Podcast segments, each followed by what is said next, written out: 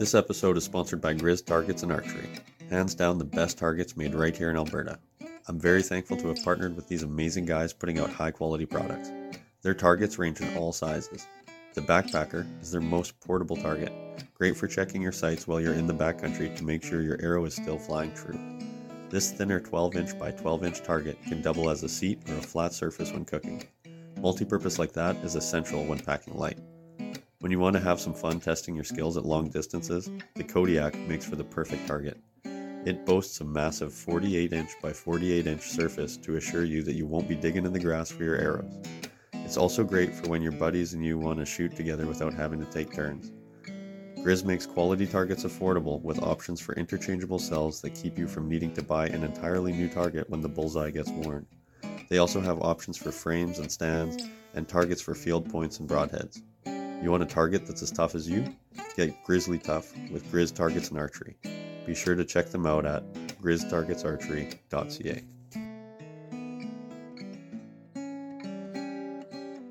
This episode is sponsored by CND Archery. CND is Alberta owned and operated, offering two pro shops in Rosalind and Mallaig. Owners Corey and Doug have more than 25 years of combined knowledge and experience to get you set up properly and to maintain your gear for years to come. CND Archery is Canada's only distributor of expedition bows. They carry tons of great gear that you won't find anywhere else. Corey and Doug support local by carrying many Alberta made products from arrows to accessories. Get in touch with the guys on Facebook or Instagram today at CND Archery to set up your visit.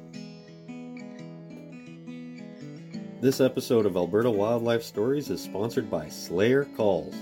Bill Ayer, CEO and founder of Slayer, puts in immense workmanship and quality control into every one of his calls. Not one of his products makes it into your hands without first meeting his high standards. Slayer currently makes calls for waterfowl, elk, and turkey. Their double reed duck calls boast superior craftsmanship and award winning performance with wildly loud sound. They have a full range of elk reeds, custom bugle tubes, and in my opinion, the best push button elk call on the market, known as the Enchantress. This push button call allows you to get a variety of noises, from great cow sounds to estrus buzzes and big location bugles when paired with the swagger tube. Slayer makes many other products, from goose calls and turkey reeds to lanyards, bags, and gear. They even have online courses to get you calling like a pro. Check out everything they have to offer at slayercalls.com and call the wild.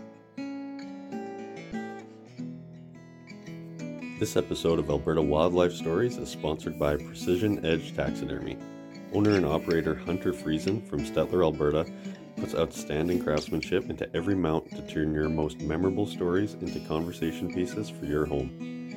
Precision Edge does everything from Euro mounts to anything big game, along with waterfowl, small game, and everything in between.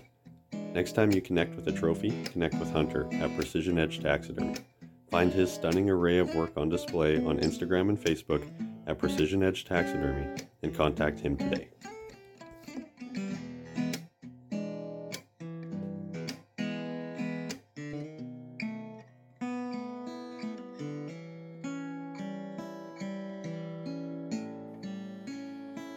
Welcome to another episode of Alberta Wildlife Stories. Today I'm excited to be joined by Duncan Grainger, also known as Hog Hooker Fishing on Instagram. Duncan's page is absolutely loaded with trophy fish. Whether you've dreamed of catching huge pike, walleye, trout, sturgeon, saltwater fish, or really anything, this guy has done it all. He is a brand affiliate of Lucky Bug Lures and supports the community by always sharing tips and answering questions. Duncan, thanks for joining me today. How are you? I'm doing good, Aaron. How are you? Well, I'm doing really good, man. Yeah, yeah, it's awesome. Thanks for uh, bringing me on. I'm always happy to share anything with uh, you know in Alberta, whether that's you know the fishing side of things or or you know any Alberta content content creators like yourself. It's awesome. So uh, yeah, yeah, thankful for the opportunity. I appreciate that a lot, and yeah, I appreciate you coming on because and once I started going through your page, I was like, holy cow! Like you got some stuff on there that uh, I think so many guys spend their whole lives chasing uh, you know, fish of that caliber and that quality. And it seems like you just got uh, that four leaf clover in your pocket or something, or it's just all skill and knowledge yeah. and get on it all. But it's crazy, man. Yeah, well, you know, maybe it's a little bit of both. Like, let's be honest here. Like, when it comes to the Instagram stuff, like it's a highlight reel, right? So, you Yeah. know, there's so many days that I go out that you know maybe I'm not getting on those fish or getting that content that uh, you know doesn't necessarily get put out there as much, right? So, um, yeah, it's not it's not like that all the time, right? There's a lot of time that goes into it behind the scenes, but No, that's totally fair, man. And I think we all kind of can feel pressure sometimes from it's actually kind of been a topic recently, and I think you and I were talking about it a bit too. Just there's always kind of that thought that everyone's chasing, you know, the biggest fish or the biggest buck or the biggest animal, and it's like sometimes it's not always what it's about, but it's sometimes it's easier to get caught up on that because it's like social media is always a highlight reel, right? Everyone wants to share their best achievements and the thing they're they're most proud of, right? So it's easy to forget that, yeah, like you say, that's not what it is all the time, right? So Well, and that's definitely like something that I even think about, like when it comes to the content creation side. Like, you know, when I first got into it, I thought about it more in like a business sense and and you know what's going to get the most views and the most reach. But um, you know, there definitely is a downside there. Like like we were talking about previously, like you mentioned, like people see that, and sometimes there's a bit of a competitiveness that goes on, or you know, maybe they go out and have a tough day and see someone else that's out on the same body of water that does really good, and you know, they're questioning what they're doing wrong and stuff. So I mean, that definitely is a downside, but I mean, there's a lot of pluses to it as well. Like the social media has allowed me to connect with so many, you know, people in the community, people like yourself, and you know, brings on a lot of opportunities. So, um, yeah, I mean, there's there's pros and cons, like anything, right? I yeah, I completely agree with that, and I think exactly how you put that. Like if you can see past the the point where sometimes it can be a little competitive or whatever, it's like even just through like doing this, man, exactly like you said, like talking to guys like you and the other guests that have been on too. It's like starting to create this little community of people that all of a sudden I realize like all know each other and are all you know supportive of each other. Like you know this season's been kind of big that Yeah. you know when, when people are landing big fish or you know landing big animals in hunting season here, like everybody's just stoked for everybody, and it's so cool to see. Like it's yeah, it's been really cool. Yeah, it's just it's good to like you know connect with some of those people that share the same hobbies, like even off the social media side. Like I don't know how many times I've been at the boat ramp or whatever, and you bump into somebody that recognizes you or you recognize them, and you know that's just something that wouldn't happen otherwise. So um, I think in that aspect, it's good. Yeah, for sure. Yeah, I completely agree. So I noticed on uh, your page there, you're from Calgary. Yeah, that's right. Yeah, born and raised, so just outside of Calgary, and yeah, kind of just grew up as an Albertan, hunting and fishing, typical kind of Alberta lifestyle, I guess. And you know, hunting is is a big part of what I do as well. Um, I don't put that out there on the social media as much, you know, a little bit here and there, um, primarily just the fishing stuff. But uh, you know, both both pieces have always been there as a, a big part of my life um, growing up. Well, that's really cool, man. I I like, you know, trying to pick out more about you. I found, you know, obviously there's that tons of content to fishing, and then when we were talking back and forth, and you mentioned you drew a few uh, pretty good digs this year, I was like, oh man, like this guy must be, yeah, quite heavily into hunting as well. So, what did you draw this year again? You got moose or Yeah, so I the only tag I actually drew this year was uh, a bull moose tag. Uh, so I've got that in my pocket. So I'm going up north. Uh, it's kind of an annual trip that we do to the Peace Country. So that'll be in October here. So I've got the bull moose, the bull moose draw, and then that's uh, General Elk as well, and uh, General Bear. So um, and you kind of never know what you can run across in there. So looking, uh, Yeah. yeah, definitely looking forward to that. That's really cool, man. So, uh, is that like primarily all rifle stuff you're doing, or bow stuff too, or? Yeah, yeah, it's all rifle hunting. Like I did have a bow, I still have a bow, and I shot it, you know, here and there, but never. Uh, yeah, none of my hunting has been serious with the bow, not for big game. Um, Yeah. that's all been done with uh, with the rifle. But how about yourself? Like uh, I've been dying to ask you. It's funny. Uh, I know right before we connected there last week, before long weekend, we were talking about uh, you know our hunt trips and stuff that we got planned, and you mentioned you're going out. And then I see you whack this monster. Like, the, what was it? You shot it on? Was it the Friday that you shot it? The Friday night? Yeah, it was for like the Bozone season opener, September first. Um, yeah, Yeah. Friday night. I I plucked it probably about yeah eight twenty, and like legal shooting light was like 8:52, so probably like that. It was in that last kind of golden hour, but yeah, the Yeah, almost like last that's hour. going to happen, especially for. Sorry, what was that? Oh, I was just saying, yeah, like the last half hour, 45 minutes. Yeah, that's uh, yeah, like that's usually when it happens. I feel like those big bucks, if you're going to get them, it's in the first few hours of light or or right at dusk. They're smart; they know when to move around. But I mean, yeah, Yeah. let's let's reverse the roles, and I'll interview you for a minute. Let's walk this, you know, walk us through this. I'm sure all your listeners are dying to know that. Uh, saw that that was a pretty spectacular buck. You know, I didn't know how I would uh, do this because, you know, this whole time, man, I'd, I've not really been focused on myself at all. I've been really trying to share the light of everybody else and what everyone's doing and the success of everyone else. So, yeah, it's a little Yeah. weird. To, and I didn't know if I was gonna, you know, do something special to to tell the story or tell it by myself or have someone tell it. But it's like, yeah, I, I don't know, man. It's not the craziest thing, but just like I was mentioning in the podcast before, like if a few of the previous ones, like the most recent previous ones, um, I was just kind of talking about how I wasn't going to run any trail cameras this year, and uh, Yeah, yeah, been talking to some of the guys that I've kept in touch with from like previous episodes and stuff, and they're starting to share trail camera pics previous to the season, like in that last week of August and everything like that, and. I started messaging a couple of the guys like, yeah, you know, maybe I regret not putting putting the uh, cameras out and seeing what's around. And yeah. you know, even now, like knowing about this buck and stuff, I don't know if I would have been, you know, I, I don't know if I would have tried to wait for it more or, you know, like I don't know what my mental plan would be going into the season had I known he was around. So Um, had had other guys got pictures of him then, like after the fact that you talked to? Yeah, so actually the neighbor who I called, I called to tell him about it. He's he farms, so I was like, you know, this is his busy time of year. I didn't Yeah. expect him to come over at all. I just wanted to tell him about what happened, and I was like, dude, this thing is kind of a monster once I plugged it. And uh he was like, Oh, he's like, I've got my shoes and my coat on. I'm like, I mean, I was like, dude, you don't need to come over if you don't need or if you're busy. Like that's all good. And he's like, No, I want to come see you. I'm gonna come help. He's like, Let's do this or whatever. So super, super Yeah. nice guy, but uh he knew another another fellow hunting kind of a, a section he gave permission to on his property, I guess.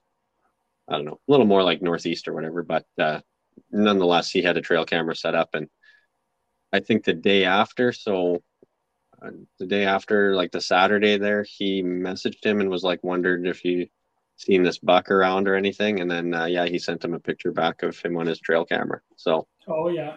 That's things cool. been yeah moving around a bit and uh yeah it was just very unexpected um you know i i went in sitting down i was actually talking to luke squires from episode nine there i was talking to him in the afternoon and uh i was we were literally having this conversation of like yeah man i was it was kind of like the whole you know if it's brown it's down thing this year for me i was like you know if it's a buck a doe obviously as long as it's not like a doe with a fawn or something you know i was like I'm not really too specific. If it's, you know, it doesn't have to have a big rack. I just wanted to put something in the freezer and, you know, run through the pizzas again and everything. Right. So, Yeah. um, I had a pretty tough year last year. So I was like, you know, I, I got a little too choosy last year and walked out without a deer last year. And yeah, it was a little tough. So Yeah.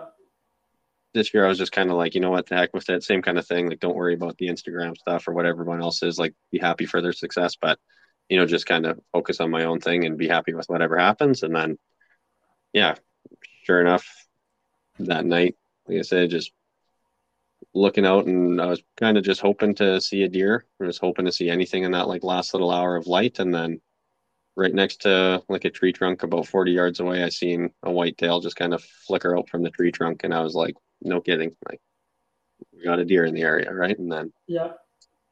sure enough, it, uh, it was hunched over, like its neck was down. It was sniffing the, the dirt and everything, kind of slowly pacing around. And uh, yeah, I just kind of seen a couple of the points, a couple antlers, and I was like, oh, it's a buck, like right on. Like I just Yeah, didn't realize it. And then, uh, yeah, it kind of came through the bush a little bit more and uh, lifted its head up and was smelling around in the air kind of checking out its area. And uh, when it lifted its head up, it just gave me that like huge look at this crown, like this freaking huge rack on him. And I was like, Holy immediately my yeah. my heart just blew through my chest immediately, man. So yeah. Yeah. So I feel bad that I'm just going on about this whole story, and I don't know if I should just you know dump it all. No, no. I'm sure. I'm sure everyone wants to hear it. Like, uh, you know, we've we've all been there, and I think everyone can relate to what that moment is like. Especially, I find like tree stand hunting whitetails is so much like that because it can go from like zero to a hundred like so fast, right? Like Oh, I don't know how many times like I've been sitting in the stand glassing around, and you know you check a spot and you look, you know, a minute later and there's a buck that just steps out, you know, right there, and Mhm. and you know sometimes those shots can happen pretty quick. But no, no, keep going. We got to get to the uh, to the end of it. You, you got halfway through, so it's got to get some meat and potatoes here. yeah. Speaking of which, actually, um, to kind of jump into like a little bit, and just finish I finally got into cooking some today, and just had some backstraps with the wife and my son, and uh, oh, we nice. had some vegetables from our garden that my wife does, and had some of the deer, and I was like, man, like wicked to have that plate of food. But Yeah. anyway, I just fresh off of eating. Oh, the best food you can have and the memory that uh, comes with it, right? oh, you bet, man! And to just kind of honor that animal that way, it was a special meal that I ate just before coming to talk to you. So. Yeah, right on. But uh, yeah, so kind of laid eyes on it there finally, right? And um, where my tree stand's located, because I've mentioned it previously, like you know, it's uh, my in-laws' property that I hunt off quite a bit. Like that's where I do a majority of my, you know, close to home. It's ten minutes from my house. He's ten minutes out of like Sherwood Park, St. Albert, or sorry, Nice. Sherwood Park, uh, Edmonton area here in the Edmonton Bow Zone. So, you know, their their property that I hunt off actually backs onto like a little lease section that quite a few other guys hunt on. Yeah, So I kind of sit a little bit kitty corner to the lease section, kind of in a, a decent little subsection on his property, and let the guys do their thing over there and try to do my thing kind of over here. And then, uh, yeah, so when it, like when I seen it, and it's like walking into his property where I am, there's like three trails basically. So Yeah. for him to go, he could go one trail that's basically directly at me. And then there's one trail kind of to the right of him. It's almost like a triangle, right? Like game trail wise. There's like one kind of game trail to the right of them. That one, if he went down that one, it provides me with a few shooting lanes covered in a lot of brush and a lot of trees and stuff like that. And then there's another trail kind of to the left and of him and yeah, it would be same kind of thing. Not a lot of good shot opportunities. There could be potential for one or two or whatever. But right, right. if you come down the one straight towards me in the tree stand, it opens up and my tree stand's kind of in a little bit more open of a section. And uh yeah, it same kind of thing. There's not really a designated trail at that point. It's just a little bit more wide open with some bigger trees spaced out. So anyway, he uh he really takes his time kind of choosing his trail. He's going a bit to the right, going a bit to the left, kind of coming down the middle a bit. And you can tell he's just being really careful. Like, I'm wondering if his senses are up and he's like, I mean, he's already looked at me. Like, at this point, we've already kind of locked eyes a couple times about 40 yards. So, and I'm just at where I'm standing at the, I'm standing in my stand. My bow's hanging up right beside me. My hands on my bow. I've got my like release onto my bow. Um, and there's an arrow nocked, but I'm not by any means drawn back or even in the position to start drawing back. And I'm just trying to stay extremely still. And then, uh, Yeah. sure enough, he ends up choosing the trail, which is like directly at me.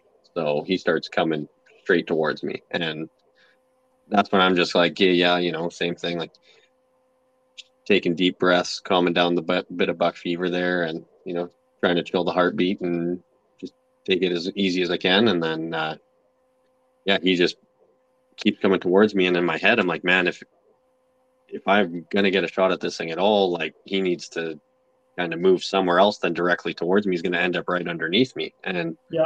coming frontal from a tree stand, like that's a terrible spot. Like Oh, frontal yeah. on the ground is one story, but frontal in a tree stand is you know all I'm looking at it is his antlers. So I'm like, this is a terrible like that's not a shot at all, right? Yeah, bad angle for sure.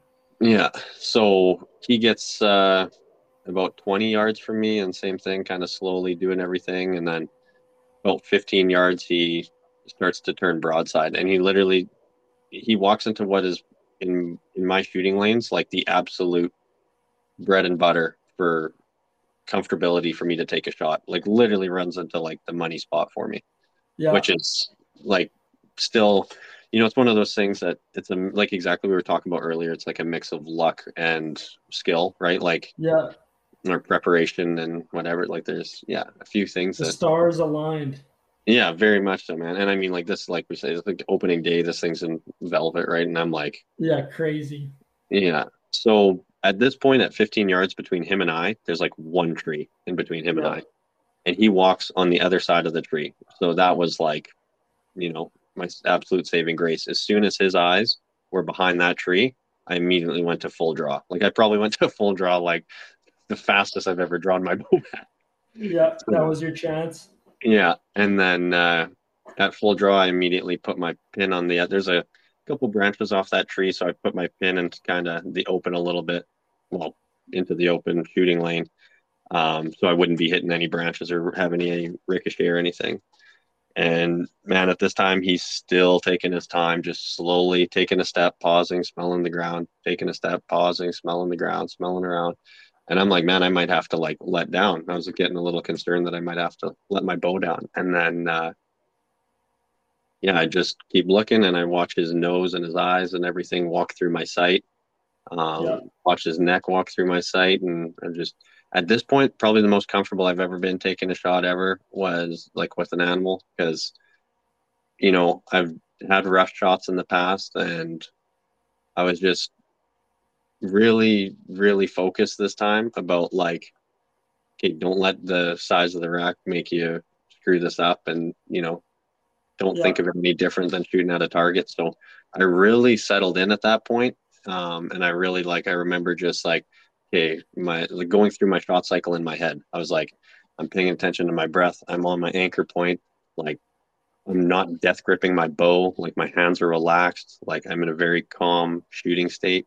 And then, as soon as my pin started to hover over his shoulder, got to the crease of his shoulder and his lungs, and I just gently squeezed the release and let the arrow fly, right? And smoked him, went right through him, like straight pass through. Uh, and at this point, beautiful. I didn't. Sorry. I said that's yeah, it's beautiful. That's what you want. Oh man, I couldn't like I've I've never honestly had a perfect situation happen like this where you get the full pass through, you see your arrow after, like you like And it's are like you you don't even shooting you like, don't even um. Are you Sorry? shooting like a uh, lighted nock and stuff so you can see it real well? I actually don't shoot lighted nocks at all, but it's funny because uh C and D archery shop, so Corey and Doug, they got a couple shops in southern Alberta here in uh, Okay. Rosalind and Mallaig. Um, and uh, they're one of the like sponsors of the podcast. And I ordered a couple things to support the store there. I ordered a couple things, and they end up sending me out these arrow wraps with like the C and D logo on it, right? Oh yeah.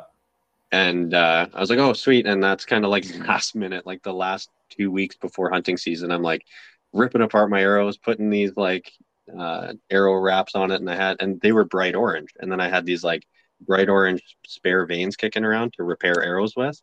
I had Yeah. probably like 50 random bright orange vanes, like brand new. And I was like, man, that's just wild. So quickly put together these touch offset, yeah, orange vanes on this orange wrap and went and tuned them. But I also ordered a rest through them. So I got a new drop away rest as well. So I was kind of doing the last thing that you should be doing two weeks before season and screwing with my equipment. I like Messing put on the bow, yeah.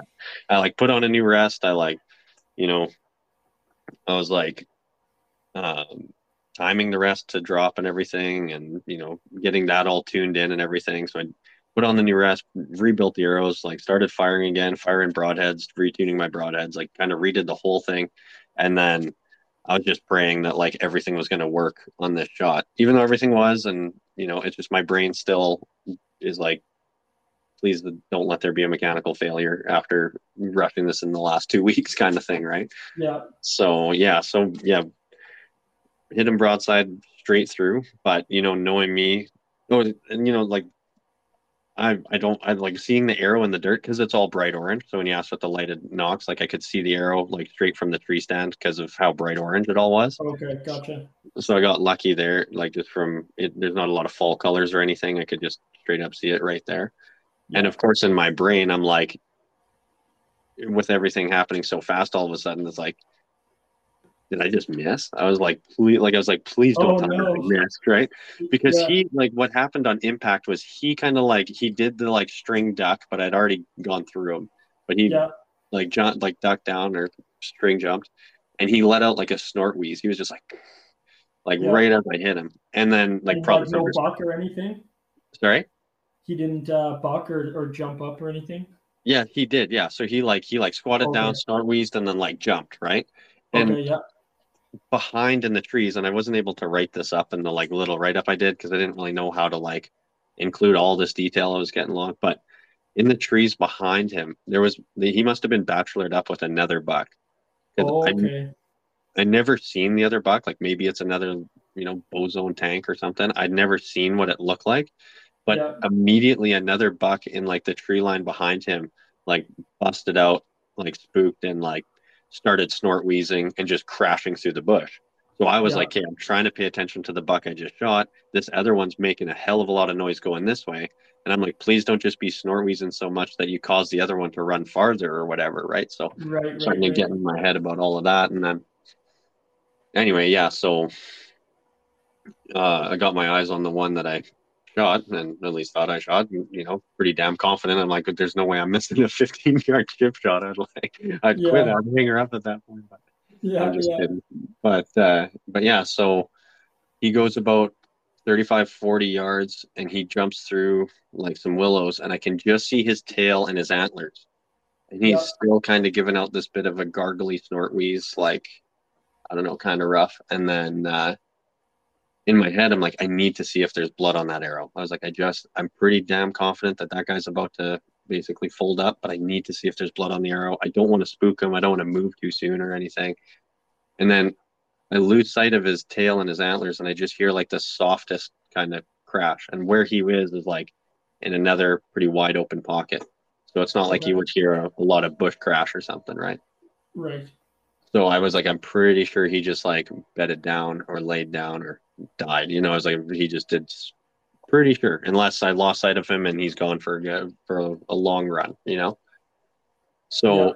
at that point, I like get down from my stand as absolute quiet as possible, and I like walk over to my arrow, like super quiet, and I run my hand, and I could see on the orange like it's covered in red, and I'm like, okay, like I rip through him, and I go and grab the arrow, and it's just soaked in blood, and I'm like, oh my god, I got a pass through. Like I was just so stoked that everything. Super relieved, probably. Oh, dude, so relieved at that moment because I wanted to call my wife. I wanted to call, you know, I didn't call anyone until I touched the arrow. And once I've seen all the blood and everything, I like called my wife and I was like, I just laced this like big buck. I was like, oh my goodness. And then that's that time that I called uh, the farmer next door, right, and told him about it. And same kind of thing. He was like, I got to come see you or whatever. So I wanted to give the buck some time, so you know we all know the don't just go running up to it right away kind of thing. And if it's not dead, you know it's going to jump and run. So I uh, backtrack my way out of the bush there, and I walk up to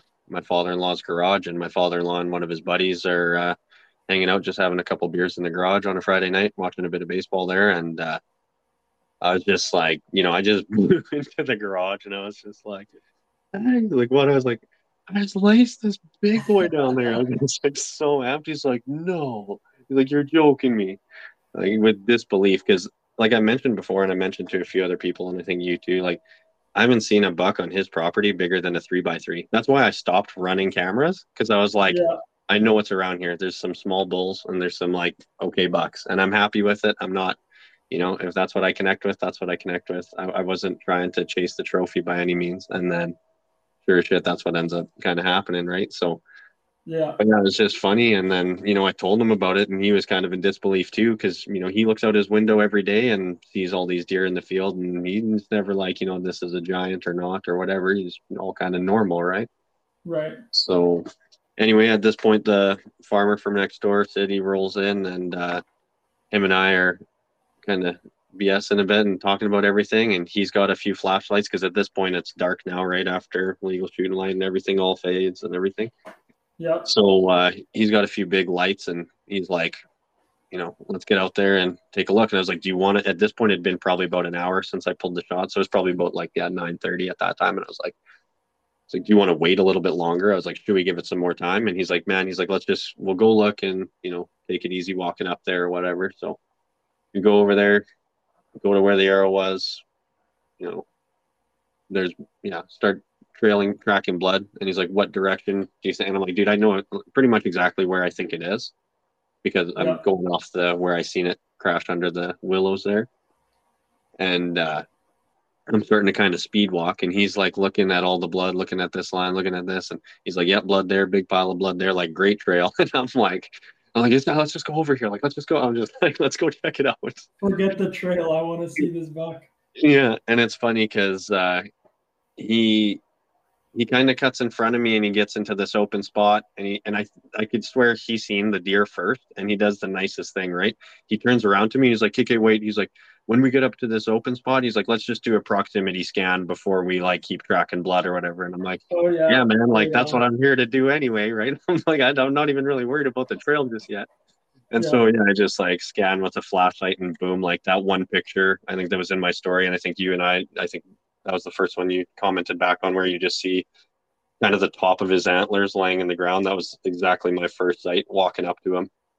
And Yeah. like before I even walked up to him, he was like, "Dude, let's take a picture because this is the first time we see him. Like, let's take a like we found this picture, right?" Yeah. So yeah, took a picture walking up, and then yeah, man, I was just to see it full velvet, and like you know, I I could see it had this big kind of wild rack, but then you know when you're up close and personal, and you're just like, you know, just unreal how that right side is, like just how wild it is, so much character to it, and yeah, then uh, no ground, uh, no ground shrinkage on that one. So, so when you saw him coming in, you didn't know it was like a split beam then.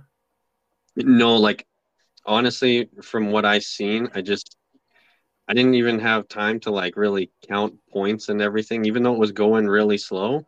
I was Yeah. just so much more focused on like where its attention was and where its eyes were and everything being that close to me. I was just I think like hyper focused on not spooking it and just Yeah. being like, you know, once I identified, I'm like, yeah, this is a whitetail and it's coming in and whatever, you know. I just kind of Yeah, lost like uh, sorry, go ahead. no, you go ahead. I was gonna say, yeah, that's like the right mindset to be in because I feel like, you know, I don't know, maybe I'm speaking for myself here, but if you saw and and you knew like how special of a buck that was coming in, like I don't know what would happen. It would be pretty hard to, you know, keep it together in that moment. Um, I feel like, but yeah, Yeah. that's a that's a cool deer. Like I've I've only seen one other deer, and it wasn't quite like that, but there was one that someone had shot out on the property where I go hunting whitetails, and they shot it and they ended up losing it, and so the landowner ended up finding this buck uh, later on in the springtime and he was kind of the same thing like he had a split beam coming off one side but it was he didn't have like the third time coming up like yours does he had uh, a split beam points coming off both sides. It was the right side i think. And then he had like a pretty typical left side. So i don't know you know where that comes from. Like i've heard that if a deer like picks up an injury on its off side that that can throw a, a weird rack on like the opposite side antler. But i don't know. Have you uh have you heard anything about like what would cause something like that? I've definitely heard like the same thing that you're you're talking about, and I've like heard the it like back and forth rebutted. I've heard some people be like, that doesn't mean anything, and I've heard some people be like, no, this has been studied that yeah, if Yeah. that exactly like you said, if there was an injury on one side or something, that something like that happens. But yeah, just and so when like, you skinned them out like you didn't see anything like that was obvious like that then hey No, and actually, uh, people asked me because they were like, "Oh, just with it being a bow zone buck, like, was there any other, you know, maybe failed attempts, like, you know, same thing, kind of any other scars or anything like that?" And uh, yeah, no, uh, it, to be honest, man, it, you know, I know a lot of whitetails are like this, but there was something about the like perfection of just his colors, like his stomach was just so white, it looked like he never laid it down a day in the dirt in his life, like. yeah he looked like a young buck to me like from the pictures it, it he didn't look like he was a super old deer but I mean, and that's how we found too. Like he had all of his adult teeth. Like we found like he's got his adult mature teeth. Like he must Yeah. have just really been getting to that mature maturity, you know. Like, and I'm sure same thing. This guy, it's tough because he could have been an absolutely insane buck in like a year or two too. But when you're in the bow zone and it's public right behind you, it's like I don't know anyone not in their right mind that's gonna take a take their shot. I mean, that. yeah, come So- on, who's who's gonna let that buck walk? Like, let's be honest. Yeah. And Yeah, well, I mean, especially a shot like that, right? Like 15 yards, like your golden opportunity, like the perfect shooting lane, like that's Mm-hmm. uh that's so awesome. So was that your first bow zone buck off that property? yeah, man, it was, and that was That's uh, insane. It, it, and it was funny because I also got caught talking on the podcast about how, oh, you know, and I there's probably like four or five episodes that I'm like, yeah, you know, I hunt the bow zone on my in-laws' property, and uh, you know, I've seen some spikers and stuff like that, but I've just never seen those like, you know, big buck magazine trophy bucks coming through the bow zone, and then I just eat my words, like I just literally am like. So No, funny. never seen anything like that in my area, but look what's in my area. Just like, Well, and you know what I was Yeah. thinking about, like when you were when you were saying like you know that you weren't really going out with any expectations and not looking for a giant. Like I don't know how many times, whether it's hunting or fishing, that like when I've given up all hope is the time that something happens. Like that's almost like a rule of thumb. So like you know whatever it is, it almost seems like when when you have those expectations and you're like trying too hard that like I don't know if animals can pick up on it or what it is, but like I don't know, maybe that's something I've just experienced myself, but I've definitely found that to be true. Like you let the let go of those expectations and I don't know, things just seem to go your way. it's there's got to be some merit to that for sure. Because I found the same thing fishing too. When I'm like, you know, it's first thing in the morning, like a storm just rolled through, like they got to be hungry, like, you know, you kind of stack the odds in your favor and you go out there expecting it to be a, a great time, and then all of a sudden it, it's just like not, and then, you know, you go to leave and for some reason at the hottest point of the day it blows up, and all the math that would tell you that that's not the way it should work is all of a sudden how it works, right? It's kind of Yeah. the same thing, like you know, you guys spend their whole lives hunting for like a velvet opener whitetail of like especially of that caliber, you know. So and at part of times I'm like, man, I don't feel like worthy of this buck. And then times I'm like, you know, it's so even this like talking to you about it is pretty surreal. And, you know, like you said, with him being like a smaller buck too, like we we thought the same thing that like, you know, he, he's getting there and he had his adult teeth and he's like a mature buck, but not like, you know, an old an old dog that needs to be put down, you know, like Yeah. so but the meat man, like holy smokes, like absolutely Oh, yeah. delicious. So That's awesome. Well, hey, now now I guess next season you gotta shoot a quad buck or what? Like you gonna look for a dual split beam? I'm gonna go out with the same thing, man. I'm like, yeah, I'm just gonna, you know, no high expectations and you know, fill the fill the tank to fill the freezer. Yeah. and then Hey, eventually I'll probably try to chase it. But you know, actually like it I know we mentioned and then I made that post, but I brought it into Hunter there at Precision Edge at Precision oh yeah, Edge. I saw that. Yeah, and uh you know, it was I it was funny because I told Hunter the same thing because like, you know, we gutted it right there. We drug it out. We threw it in my truck. We went like the back half of the story. You know, we drove the truck up, showed my father-in-law the buck. We like I was on cloud nine about it. We went over, hung it up, skinned it. You know, we let it Yeah. cool overnight, and we did the rest of the butchering in the morning.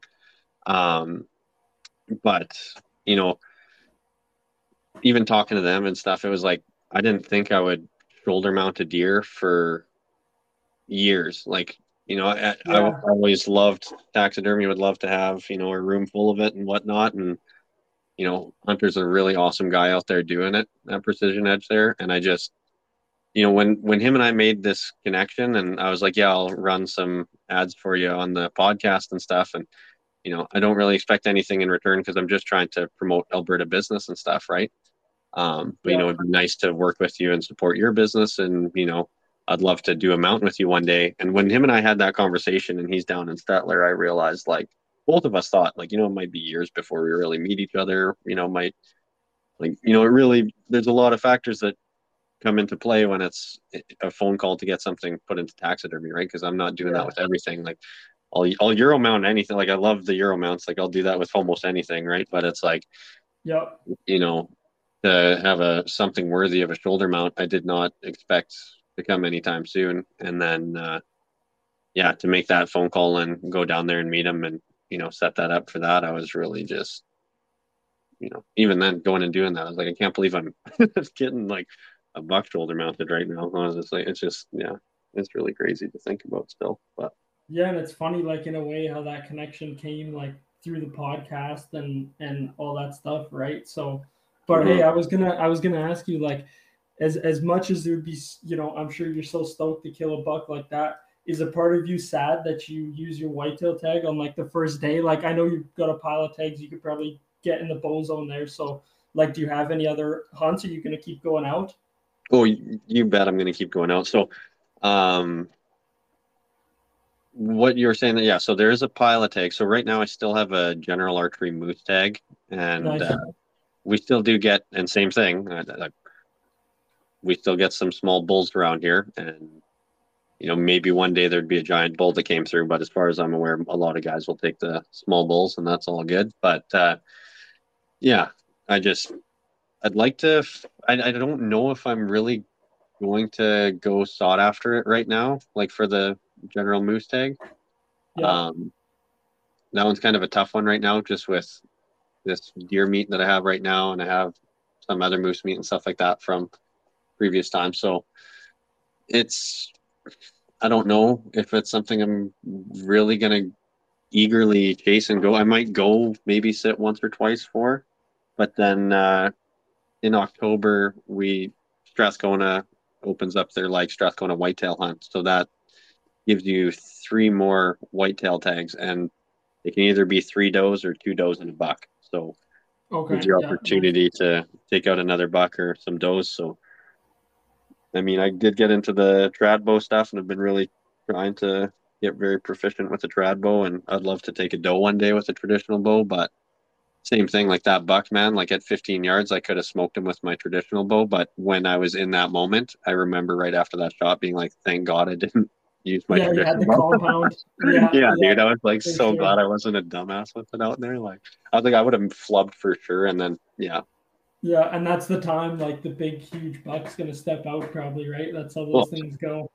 Yeah, exactly. So but so I don't yeah. know, like there's that kind of stuff and then uh, I have plans with a couple buddies to go out for a general archery elk tag at the end of the month and yeah, I don't have a lot of high hopes. That'll be actually the first time that I've ever gone. So you know, okay. even even you know shout at a bull and have a bull shout back, I'll consider successful. You know what I mean? Like just yeah, being out yeah. there and even having an interaction would be huge. So there's that, and then uh, actually got with Luke there too. We were planning on doing a little spot and stock mule deer hunt in uh, kind of same thing into September into October. So there's that, and then. Uh, yeah, kind of a couple little things that I, I want that are on my radar that are going to go down and go and make some attempts for. And if they don't happen, then probably try them again in October and stuff and into November. So nice. Yeah. So you got lots of hunting ahead of you either way. Then that's good.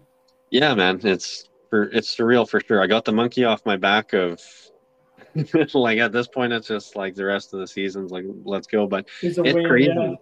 It's crazy uh, how many things it it's really weird because a couple magazine pages from the US have shared my story and my picture without really like I didn't even know of these magazines or anything. So Oh really? That's funny. yeah. So people have like tagged me like in it and I'm like, oh man, what this is weird. So I'll go and just kind of like comment and I'll be like, Oh yeah, that's my dear or whatever, sweet, thanks for sharing it or whatever, right? Yeah. And then so that was like really cool to see. This is when I really started to realize like not only do I consider this like a buck of a lifetime, but a lot of other people are like, yeah, no, this is an, an awesome whitetail, right? Like something to be really proud oh, of. Yeah. It's really cool Big to time. see that that same community support, like you say, people kind of coming together and like celebrating it. And then one guy was like, someone posted the picture on some forum somewhere of it or of the the picture of me with this deer, and uh, they're like, "Does anyone know where this deer's from?" And like a couple people were guessing, and one guy's like Kentucky. oh yeah, totally. And it was just way off. Yeah, man, and it was just so funny because, uh, yeah, I don't even know remember where I was going with all of this, but yeah, it was just a really funny coincidence. seeing that and being like, yeah, no, up in Alberta. But oh yeah, that's what I was gonna say. So like people were kind of saying like Alberta's been having a hell of a year, and like man, you've seen some of these bucks that have been shot. Like you know, there's another uh, guy there that's coming on the pod in a few weeks, and him and his buddy just they both put down bull elk like 10 yards from each other with bows. Like they both took down bulls at the exact same Nice, time. Sweet. Actually, I think I saw that picture on Instagram. Uh, Yeah, that double today. down there. Yeah. Yeah, yeah, So- cool.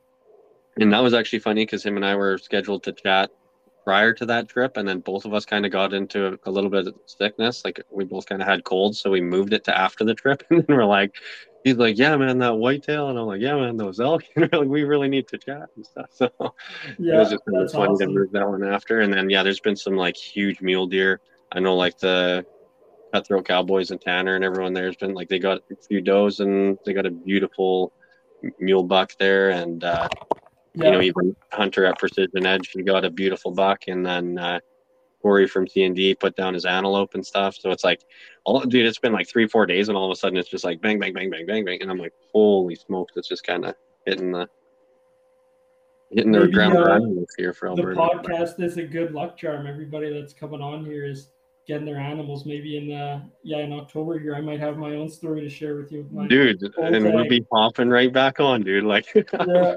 Let's hope.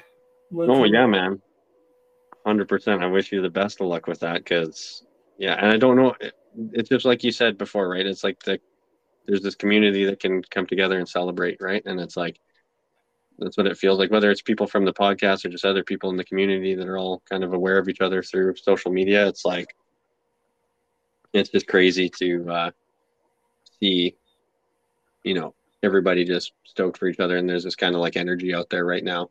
Like Yeah, it's firing people up to get out and everyone's getting fired up to go and guys that have had the success are fired up to share the stories and stuff. So it's just really cool man. But yeah, and that's that's what it's all about at the end of the day, right? yeah. Oh i completely agree. It's 100% what it's about. But i appreciate you man. Like i don't know swapping roles here and sitting back and letting me share that because it's still very fresh in my mind. And uh like i said i didn't know how sharing the story was going to go and I didn't really want to hold it out either and be like, no, it's I'm waiting for the right time to tell this story, you know, just kind of let it happen natural. And yeah, I appreciate Yeah. you asking and letting me on my own thing hear my own story. It's uh I the biggest thing I can say, man, is like after doing the podcast throughout the summer and getting into the winter and into the hunting season here, I was so stoked to see what everybody else was gonna do. Because we're always Yeah. talking about like same thing, what you got coming up in October, what you got coming up in September, what's coming up, right? And I was so stoked to see people going out after the things that they were talking about chasing. That like the last thing I thought would happen was that on opening day, I would have like one of the wildest stories, you know? Yeah, it's So, funny. You know, it's funny how that works. And yeah, no, thanks. Uh, thanks for sharing. Like, I'm sure, like I said, a lot of the audience and and stuff, the full people follow you on the Instagram saw that buck and definitely wanted to hear the story behind it. Like, that's uh, yeah, that's a crazy deer. Like, I've I've killed a few good deer myself, but nothing near near to that. Like, I've never even seen a, a triple split beam buck like that before. So might take you a while to best that one. And you know what? If I never do, I'll still be happy. I'm still gonna Yeah. be out there hunting anyway. So Yeah, yeah. know. That's right, all- and that's how you have to, you know, that's the mindset you have to go into it with, right? Because, um, yeah, if you're always chasing that that bigger buck or that bigger fish, whatever it is, like, um, yeah, you're gonna walk away a lot of days, uh, you know, unhappy, and and that's not why we're getting out there, right? Yeah, and that's just it, and unhappy and frustrated, and it's real easy to beat yourself up, man. And I've had Oh, a lot yeah. of sits, and I know a lot of guys too can relate to that. You have a lot of sits that are empty-handed. You spend a lot of hours out there, and, And the uh, it's hard- second guessing, like I know that's something you've talked about before, and like I can relate to as well. Like, and and whether it's fishing, whether it's hunting, like you're in a spot and your mind just starts racing. Like, you know, what what if I was over here? Or should I have done this? Or or whatever, right? So you know that all that all adds to it. Yeah. And I, at 100%, I don't know if this buck helps with the second guessing. My thought is that it would because I'm always like, like exactly like you said, am I in the right spot? Should I move? What could things be different? Whatever. And then, yeah, Yeah. like, like that thought process right before I seen him was like, you know, I just hope that you know I see a, a deer tonight just to know that I'm in a decent spot. Like I was just like praying to see something, and when I seen the like flicker of the tail before I even knew what it was, I was just like happy to see a deer. And I was like, even if it gives me a shot or not, like I was just happy to know that like they're around because I wasn't yeah. running cameras. Like I'd seen tracks and scat and whatever, but you know, it's just nice to see something and be like, I'm not patterning anything. So to just know that it was something was around, I was like, right on. And then I was like, okay, never mind. Like this is a little bit more than right on. it's, like... Well, and you know, like my personal opinion on that is like, um, when when you are patterning deer, especially big bucks like that, sometimes they're patterning you as well. So like, I don't necessarily think, you know, my opinion, sitting in the same tree, you know, day after day or whatever it is, if you're looking for a big buck is is maybe not the best strategy like i've i've seen or heard a lot of times exactly like your story where someone sets up in a random spot you know maybe where guys haven't hunted before and and where this buck you know might feel safe traveling through. And uh and that's where he slips up. So i think you know sometimes if you're like it's a gamble right? Because if you're sitting in a new spot you don't know if there's anything around either kind of like what you're saying. But i think you know if you're looking to connect on that once of a lifetime animal like that uh, that can definitely be a good way of doing it. Yeah, I think that's a really valuable uh, comment to make because you know something that I'm extremely guilty of, especially when I got into running trail cameras and stuff.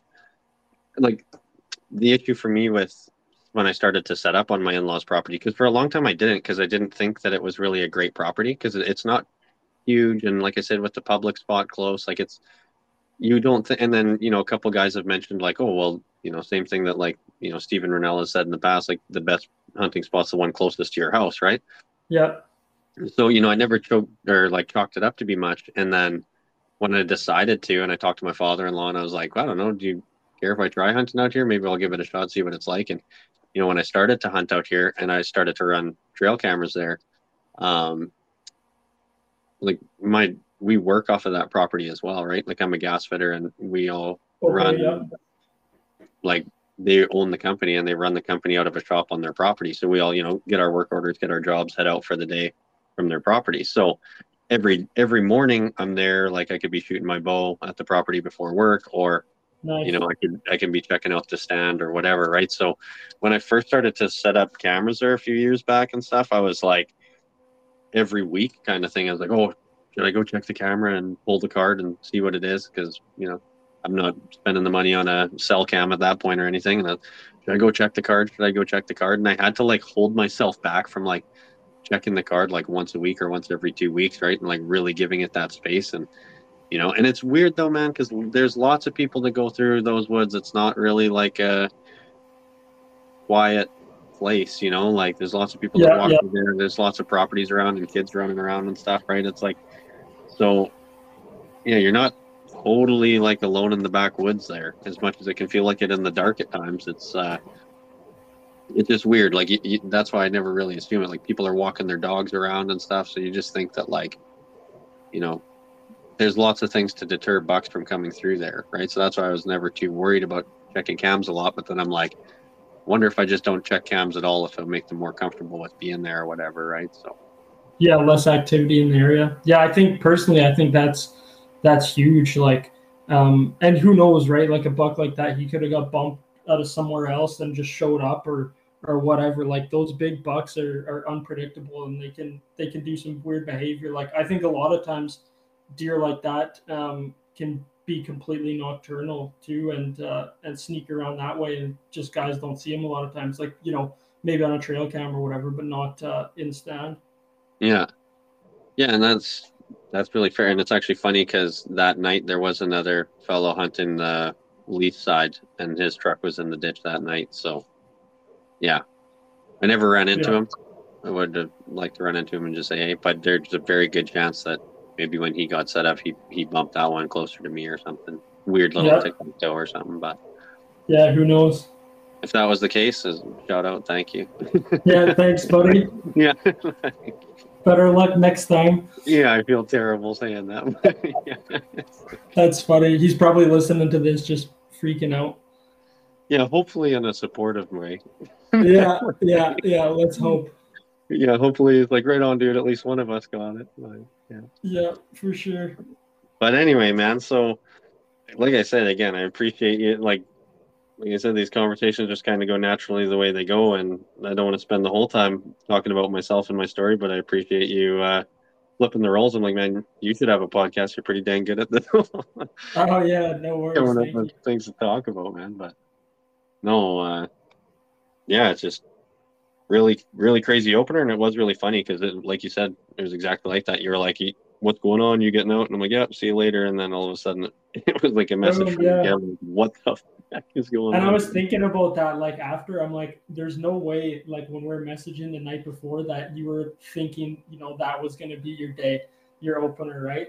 Yeah. And, uh, and I've been there so many times myself in hunting, right? Where I just think, like, even my last season, uh, whitetail I got last November, like it was the last day. I was like pretty down on myself, if I'm honest, like thinking I'm not gonna get a buck, it's not gonna happen, and then boom, like it comes together right in like the last few hours of light kind of thing. So wow, um, things can just change like so fast like that, and and you know.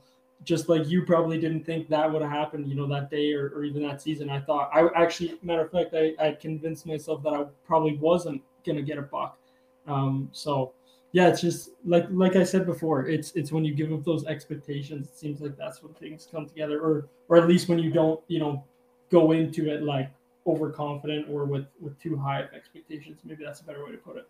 For sure. And I, I totally agree with that. And then I also kind of think about my behavior the weekend prior to opening season because I was messing with the bow and stuff. Well, that and then I was like, we went on a little family vacation, and I was kind of acting a little cocky, like just joking about it. And oh, yeah. uh, I think it was like we, we went out to uh, the wilderness village there, just over by Nordegg or uh, Rocky Mountain House. It was a beautiful okay, spot. Yeah. Brought the kids out, and like my uh, in-laws and my brother and sister-in-law brought their kid out, and you know, it was really really nice and beautiful camp spot and everything, and really serene. And you know, they got a swimming pool, like lots of stuff for the kids to do or whatever, right? So it's nice. very much more directed to kids having lots of, of fun and everything. And then uh, while we were out there, I think it was like the Friday night or something. I was like, well, we're one week away. And they're like, what? And I was like, from me shooting a buck on that property or whatever. just like, oh, yeah. Just acting all smart ass about it. And I was just kind of joking about it. But I just, I was getting really pumped up because of the podcast, like hearing everyone. I was, that was the most excited I've ever been for, I mean, everyone gets excited for opening day, but I was just somewhat extra excited. So, yeah, nice. it's pretty funny, man. So, no, that's awesome, man. Like you definitely deserve it. Like listening to the podcast and hearing about kind of your past in the bow zone and grinding it out and and not seeing much, but doing the best with with what you have. So for a first buck, I think uh, yeah, you can't can't be too dissatisfied with that one. Yeah, no, I really appreciate that, man. That uh, it does mean a lot because I don't think of things too much that way, and uh, when people say that, it definitely kind of hits home for me, and I do really appreciate yeah, it. So for sure. But uh, to get more onto yourself there, like whether it's hunting stories or fishing stories you want to share, anything like that, one thing I was going to ask you is like, you have caught fish that have obviously been all over the map. Are you primarily like fishing in Alberta, or do you have like a big drive to get into other places or get to the ocean and stuff like that? Like, what's your kind of bread and butter for for fishing? Yeah, so like I'm primarily fishing around Calgary and that kind of area, you know, for my day to day. There's a few trips that I do here and there elsewhere that are kind of like, you know, pre-planned and stuff. But yeah, for the vast majority of it and and the stuff I'm putting up there is all driving, you know, say within a few hours of of Calgary is kind of my strike zone. Nice man. And so uh I was going to ask you too, and this is kind of random because it's a little off topic, but what do you do for work right now? Um, so actually, I work in the financial services industry. So um, specifically, I, I work in I work in wealth. So I work one on one with an investment advisor, and uh, and we kind of have a small team. Um, she's pretty experienced in the industry and been doing it for a long time, and uh, yeah, just just help her to manage her clients and and run her book. So uh, I don't know if there's any anybody else in the finance industry that's listening, but uh, I'm a IIROC licensed investment representative uh, would be my title. But for most people, that's gibberish. So I just say I help uh, rich people get richer. that's funny, man. so does that give you then quite a bit of time to to get out and fish and everything, or? No, like not not really. Like I work full time and I'm I'm pretty busy depending on what time of the year it is. Um, you know, I can have a lot going on. So pretty much it's just weekends uh, is, is for the most part when I'm getting out and then maybe the odd day I take off here and there. Yeah, well, that's nice though. So uh, with fall, like fall can be, you know, great fishing as well and great hunting. Like, well, open season. But do you find yourself kind of like torn by that? Like, are you, is there one thing you're wanting to do more than the other, or are you just trying to get in as much as everything as possible, or? Um, I don't know. Like for me, I, I would say I kind of have a switch over point. So it depends on like what I draw for tags. Like last year, I was lucky enough to draw um, an antelope tag down south. So I was hunting a little bit earlier in September. This year, I'm not starting until October. Um, yeah. So pretty much, I guess when my hunting starts, I just swap over that. You know, this year I, I haven't got too much going on, so I've got that week in October, and then obviously all November uh, rifle season for whitetail, and then it's just swapping back to fishing after that. So I guess I kind of, uh, yeah, I definitely make priority for hunting. That's for sure. Um, you yeah. know, just because the season's short and it's it's a limited opportunity, right? And fishing, you can kind of do the rest of the year. So. Yeah, that's fair for sure, man. I just do know like some guys will be like, well, everyone's going hunting and that leaves the waterways pretty open. So see you later. Yeah. Yeah. well, and there is, yeah, definitely there is that too. But you can only be mm. one place at once, unfortunately. If I could do it at the same time, I would. Yeah. no kidding. I think that speaks for a lot of us, but that's yeah. funny. So, uh, yeah, with, you know, oh, just with getting more into like November, you're getting into rifle, and then right after that, like you're going straight into ice fishing then. Oh yeah, yeah. Already looking forward to that. Yeah. Oh, you already are now. Hey. yeah. I find a funny kind of turnover. Like at the end of ice fishing, I'm always looking forward to being able Open to cast, water. Yeah, cover more water, and then for some reason, after the tail end of open water, I start to get all stoked to be in a tent or in a shack, just trying to stay warm. Have you done uh, any overnight stuff? Uh, yeah, yeah, a little bit. It's not something I've done too much. It's something I want to do more, hopefully this winter. Um, yeah. But yeah, yeah, I've done that before. It's it's pretty cool experience. I think it's something everyone should uh, should try at some point, or just even night fishing in general. Like um, earlier this year, I did quite a bit of night fishing for sturgeon and stuff like that. And yeah, it's a lot of fun. Those those overnight trips just put so much more time on the water. Yeah, man, that's super cool. I definitely seen a lot of guys doing it, and it's something that I know myself I've wanted to do. Like I started to get those little foam pads and everything to keep kind of like a nice foam floor in my tent and try to get it caught so I can pull off being somewhat comfortable overnight and yeah, yeah. do like an overnighter on the ice would be cool, man. Yeah, set up a little heater. Um, one thing that's pretty important is to have a little carbon monoxide detector in there or something like that, so you don't yeah. gas yourself out. But other than uh, yeah, other than that, it's uh, it's pretty cool, um, yeah, figuratively and and literally, I guess. Yeah, for sure. That's funny. And yeah, no, it's yeah, it's something that's been on my radar for the last couple of years of ice fishing, and I don't know why I really just haven't had it out yet and done it, but I've got pretty much everything I need to commit to it. And then yeah, I think maybe this year would be the year to to do it for sure. But. Yeah, nice. Where uh where would you think about going, or, or like what species would you be targeting?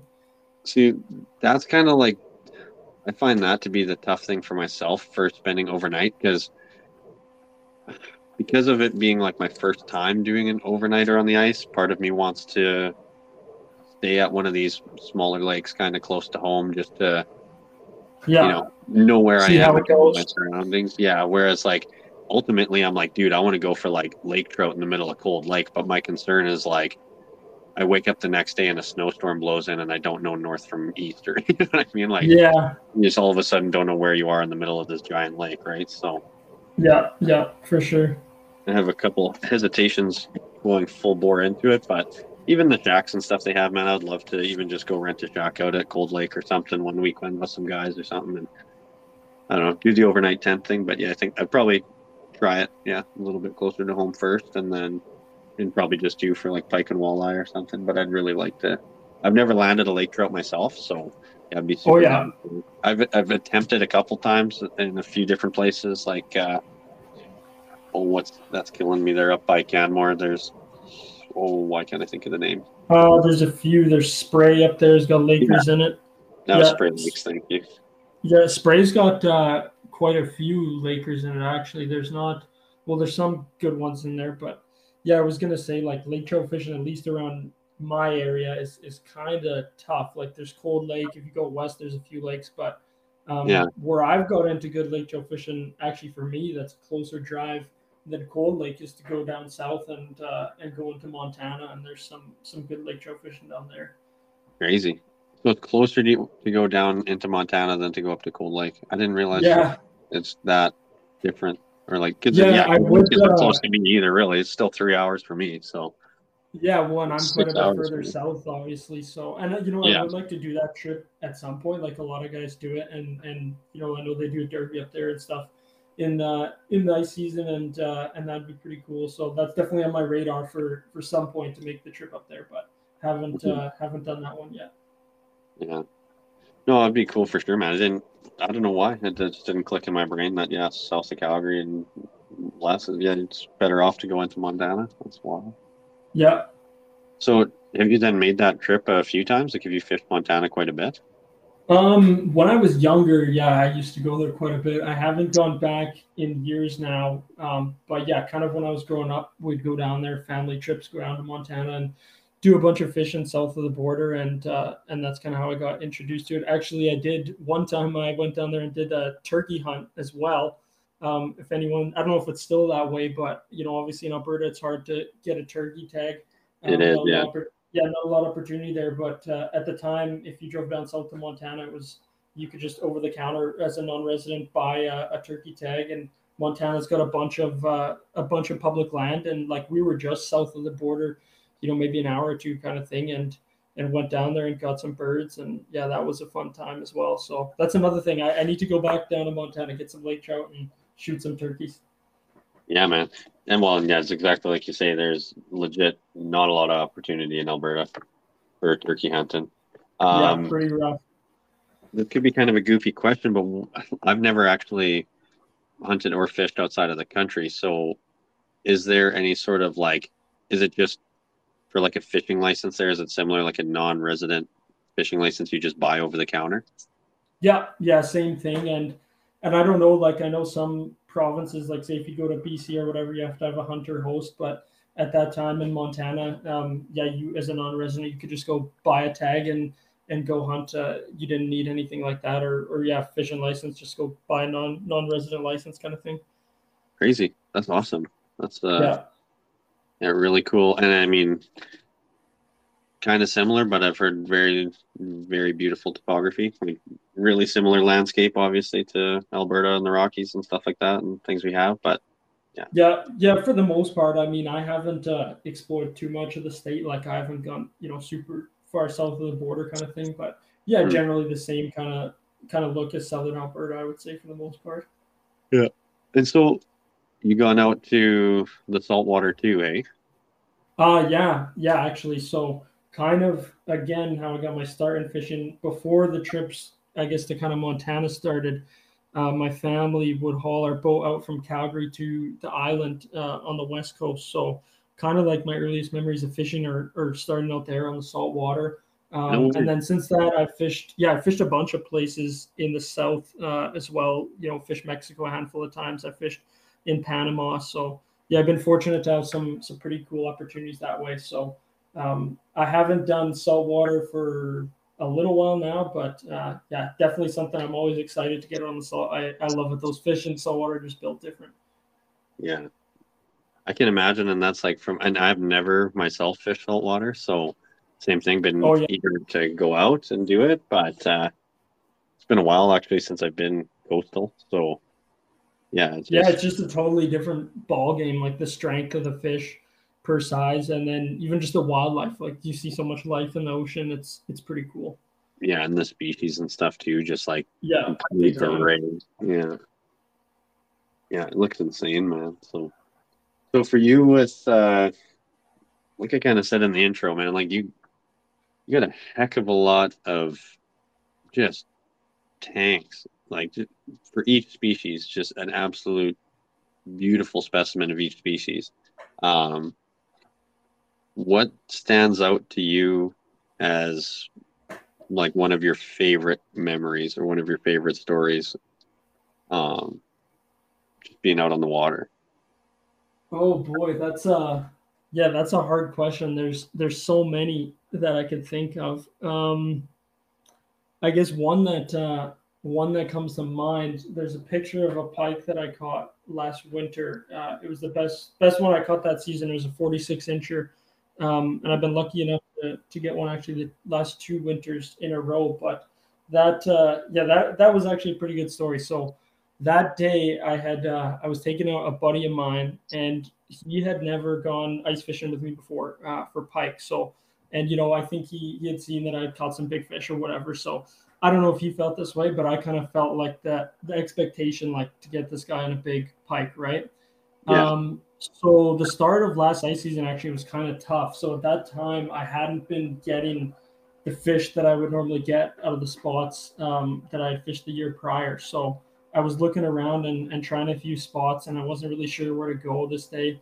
So I'm like, you know what? I've got some old numbers on this one spot. I haven't been there for a long time, but it used to be good. And, and it was kind of one of those spots that I'd caught a lot of big fish at, and I just kind of stopped going there. Um, because I well I found I found somewhere better I guess but um so anyways like you know what? I haven't been there for a while. Normal spots let you know not producing. Let's go give it a try. So get out there super early set up the tip ups and stuff and put down the camera. And it like I said I hadn't fished there in in a year probably or around that. And and it was a lot weedier and the water was a bit lower than when I was there last time. And I didn't really like that. Like it just didn't seem like a, a good spot to lay bait so we fished for a few hours and I think we had one flag and didn't catch any fish. And, you know, I was getting pretty discouraged. So we decided to move to a completely new spot and somewhere I had never tried before, but was kind of always on the radar.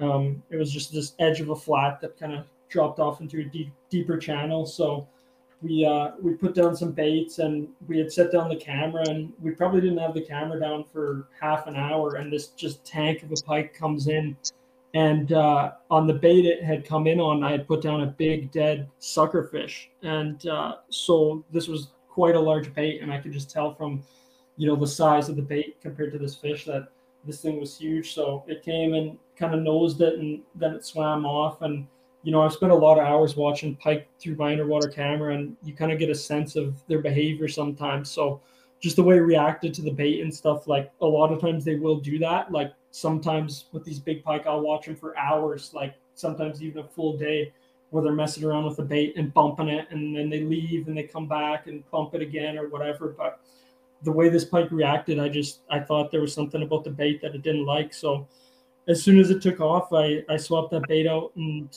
and put on a, a different bait. I swapped it to a sardine, and that's kind of what I had luck on that season. And put it back down and we fished for the rest of the day and it was really slow. Like i can't remember we maybe caught one or two small fish. So i was kind of feeling pretty disappointed and you know i was really hoping to get my buddy on a big fish. And of course the day you go out right there's nothing going on. Um, so whatever. So i'm like you know what? Whatever. We tried. And actually the sun was just starting to set and i had grabbed the auger and i walked it back up to my vehicle uh, and my buddy was sitting in the tent watching the camera. And just as I was walking back, the flag pops and and he starts yelling from outside the tent. He's like, "Oh, big fish just picked up that bait." And so, like I said, I I kind of planned uh, on, on getting him the fish. So I was like, "Well, do you want to take it?" Kind of thing, like take the tip up. And he's like, "No, like it's yours. You you take it." So um, I went over and, and I set the hook and I use mono uh, or fluoro leaders on my pike rigs. Like a lot of guys use steel, but I like to time up with uh, heavy fluoro usually. So I set the hook on uh, on my tip up line, and of course that's braided, and I just feel all the stretch come out of my leader. And you know, I knew it was a big fish, and I'd fought a lot of you know big pike through the ice and stuff like that. A lot of fish over 40 inches, so I didn't really have a sense of how big it was, and like fishing with this guy. To be honest with you, I didn't really know. Like he said, it was big, but I hadn't fished with him before, so I didn't really know. You know, everyone's definition of a big fish is kind of different, right? Yeah. Um, so yeah, I fight this fish and it's fighting really hard, and I see it through the hole, and yeah, I, I know it's a good fish right away. Knew it was over 40 inches, but I wasn't like you know freaking out or anything uh, like that yet. So I finally get it started up the hole, and I reach down and I grab her and I pull her out and get her unhooked. And I had uh, I had made an ice live well, so we popped her in there. The hook came right out. I used single hooks, so hooked in the corner of mouth, pops it out easy. And uh, and so I put her in the live well, and we kind of got everything ready, got the bump board ready, and threw it on there and it was 46 inches and i just i couldn't believe it. It was way bigger than i thought it was. And there's a video out there on my instagram of me freaking out on the bump board like 46 incher you know can you believe it? And you know and and that's what it's all about. Like like and i kind of did a post about it um that's uh pinned to the top of my instagram and like just those days right like we were talking about like grinding like that day move spots like i'm feeling the pressure to get my buddy a fish like nothing's happening like catching barely anything, like no flags popping.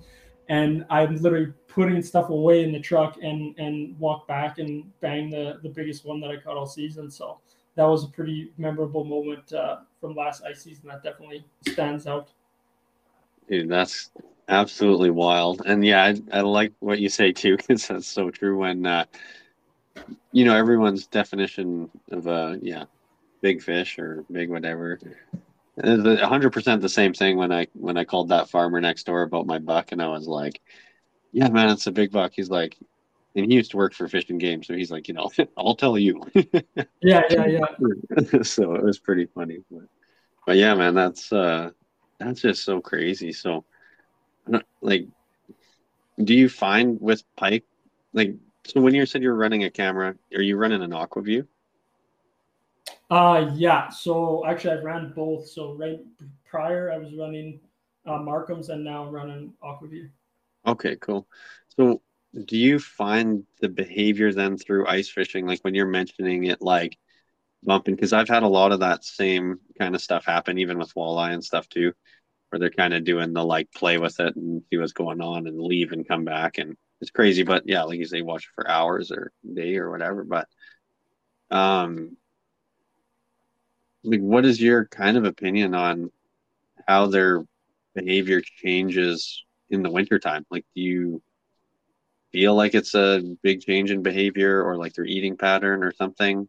I just find because I can't really see down there when I'm open water fishing that I don't really know how much merit there is to that, but I can tell by like numbers and activity that there's obviously a huge change in it like pattern in the winter. But yeah, um, I mean, when it comes to pike, like specifically for big ones, definitely I would say like winter is your time to get them. Like as they're getting ready for the spawn and stuff, um, you know, mm. they hmm. start feeding pretty heavily and, and need to pack on a lot of weight. And then, um, you know, honestly, like sometimes in the winter when the water gets cold, like those big fish can be lazy. So um, they can be tough to get them to commit, you know, sometimes. But I would say like if you're watching a, a big fish on your camera and it's interacting with your bait, just let it sit and, and don't change anything. Like, um, you know, depending on what it's doing exactly, but if it, if it keeps coming back to it and keeps coming back to it, like acting like it's, you know,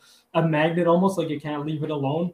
Um, a lot of times I've seen it where, where those fish will do that all day. And then when you get into that prime window, you know, those last, you know, hour, half hour of light, um, it'll pick up the bait. Or a lot of times, you know, what I've seen is you'll watch them, you know, do that for who knows how long, and then they'll just come in and slam it, you know, kind of out of nowhere. So, I mean, it can be tough, like with the cold water temperature. I think it can kind of shut down their aggression a little bit.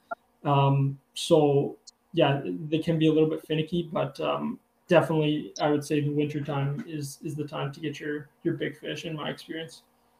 Wow, yeah, that's really interesting for sure because you know, I've definitely noticed um, the quantity changes. Like I find in open water, I'm always getting into a lot more quantity of fish going out than yeah. ice tripping. Like the that seems to dissipate for sure. And then, but then, yeah, through the ice, the quality can also be a different story, right?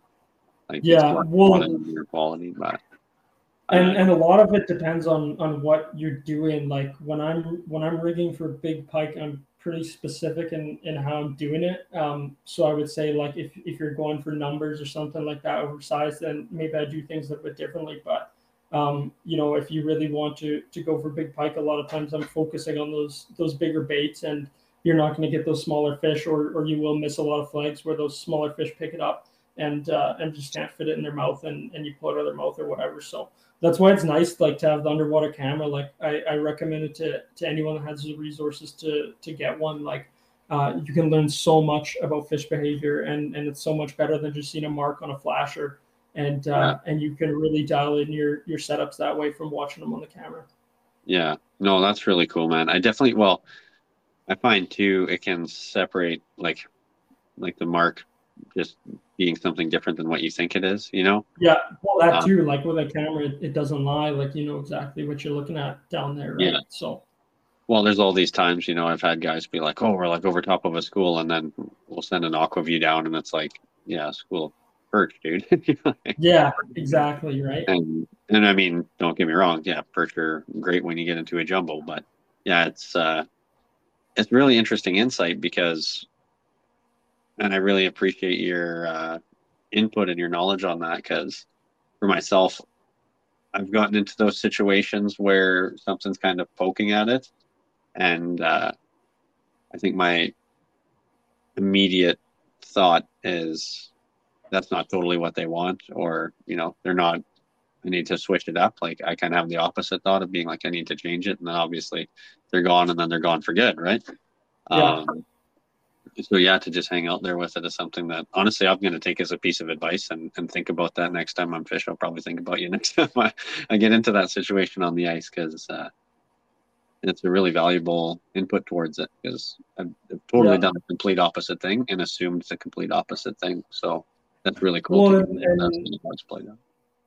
Oh, for sure. And and like I said, like it, it kind of depends on the situation, right? Like with that 46 incher, the first thing I did when I left was change the bait. So like you know it's hard to know when to make that call and and a lot of times that just comes from experience of, of watching so many fish on the camera. And actually what i do as well is i uh, i record it as well. So i record everything that i'm videoing on my underwater camera and then you can you know go back and watch those videos and edit it or whatever. So um, on my instagram i've got some pretty cool underwater fitted underwater footage um, you know of pike primarily and uh, and you can see them coming in on the bait and and some of the stuff that they do and yeah it's pretty cool and it like i said it helps you learn so much.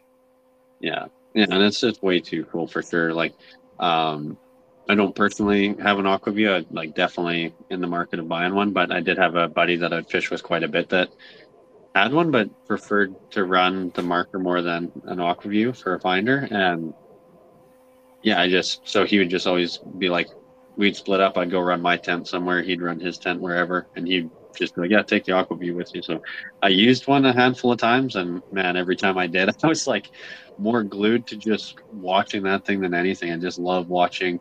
That's what I, honestly I really really enjoy about ice fishing, and I think the biggest thing that gets me excited for ice fishing is like, you know, getting to watch their behavior because there's so much time in open water that you don't get to watch how they behave um, whether it's, you know, you're just staring through the hole and you're only fishing over maybe 10, 15 feet of, of water and you can just straight up see how it's acting by looking down in the hole or yeah. having the camera set up in a, in a deeper situation. Um, just having that little window into their world is just fascinates me for sure. So. Oh yeah, and, and a lot of times I'll do that even with pike. Like I'm not fishing shallow um, most of the, or I, I, am fishing shallow, sorry, most of the time. So uh, yeah, just get down and lean over the hole and and look down it. And yeah, when something comes in, it's it's pretty exciting. But the yeah. the cool thing I was going to mention too, I noticed about the camera, and and I don't know what it is. Maybe someone out there listening might have some ideas, but um, the pike will interact with the camera. Like I I do think they're attracted to it because I've had it so, so many times where they'll come in and they'll bump the camera, you know, before the bait. And sometimes they'll bite it. Sometimes they'll just come up and look right into it, like they're staring right at you. Sometimes they'll, uh, you know, just kind of, you know, rub their face on it or whatever, and, and try and figure out what it is. And and a lot of times you'll see them do similar stuff with the baits, like and and I think they're just trying to feel it or, or figure out what it is, or I don't know what they're doing exactly, but um, it's funny how often they'll come in and they'll interact with the camera first and then go over to the bait. So I don't know, maybe it's some kind of like electrical uh, impulses that it that it gives off or whatever. Yeah, because there's not really a light on it, or there is. Uh, well, mine's like an infrared light. So I think though, like I, I may be wrong on this, but I think in Alberta, you're not uh, supposed to have a light down under the ice when you're fishing. Like I think that's a, a fish attractant and it's against the regulations. So it is, um, yeah. Yeah, I don't uh, I don't use mine personally, and, and obviously like in the daytime, right? You're not going to be using the light anyway. But no, yeah. um, I think it's yeah, it's something in the camera that that they're interested in, and and I don't know, maybe it's just the shape of something like that hanging down there, or maybe they can pick up on uh, on something that the camera's given off. I'm I'm not too sure. Yeah, yeah, maybe it's just like a structure thing too, that they're kind of like interested in structure all the time. It seems like. Yeah, like, yeah, it's hard to say, but there, yeah, there's definitely something there because it's funny, and and I've got some pretty cool footage like the last couple ice seasons where you're like looking right down the throat of a pike as it comes in and chomps right on the camera, and and a lot of times it's the bigger fish that are looking at it. Like I find the smaller fish don't uh, like sometimes they will interact with it, but um, the bigger ones definitely seem to take interest in it for whatever reason. Huh. That's really interesting. I'm trying to think yeah, of like what their shape like. someone Out there. Yeah, wouldn't know. I was trying to think of what they're shaped like usually too, because I'm like, yeah, it doesn't really look like much. It doesn't make yeah. sense what it would be. But yeah, that's funny. So, uh, was it family then that got you fishing as a kid and everything, like parents and stuff? Yeah, well, well, kind of like I said at the start, like just growing yeah. up in Alberta, I was just kind of raised like hunting and fishing was always there. But it's funny, like for a lot of my life, if you ask me, I'd always say I was a hunter before I was a fisherman. Like um, when I was growing up and in school and stuff, that was really my my focus. Like I was all in to hunting, right?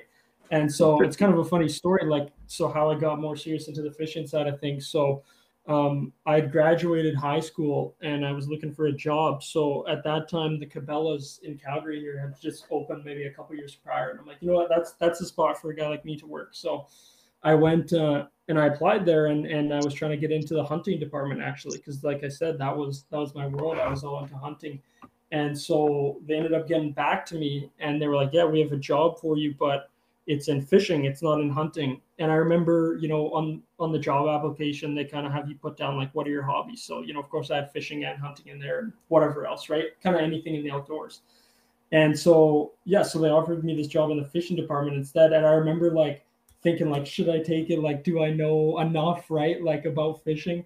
And yeah. uh because i had fished like a bit at that time and I, and i fished my whole life but i was always you know more into the hunting side of things. Like that was truly my passion. So um, but as it turns out, yeah, I, I got there and uh, and I knew you know plenty enough of the basics to help people out, and then from there, like just started making kind of connections to uh, you know local guys that would come in and stuff all the time, and just being around that environment, I uh, I really started getting into fishing and and started to pursue it more and more, and it just kind of grew from there. So um, the hunting piece is is still there, and I still hunt every year, but definitely um, since then, yeah, fishing has has been the main focus, I would say.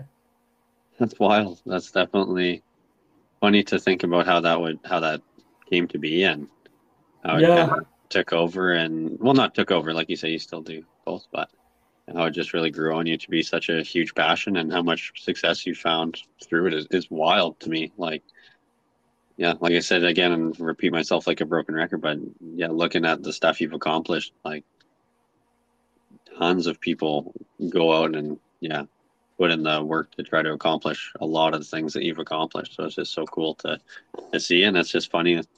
Like you've done it your whole life, but to really take it a lot more seriously, kind of more into adulthood is, is pretty funny. To yeah. See how much success you got that way. Yeah. Just, just one of those like weird things that, uh, that kind of worked out. Right. I think, um, the mm-hmm. butterfly effect or, or whatever they call it. Right. Yeah. Yeah. How one thing just kind of put you yeah, on a whole chain reaction, right? Yeah.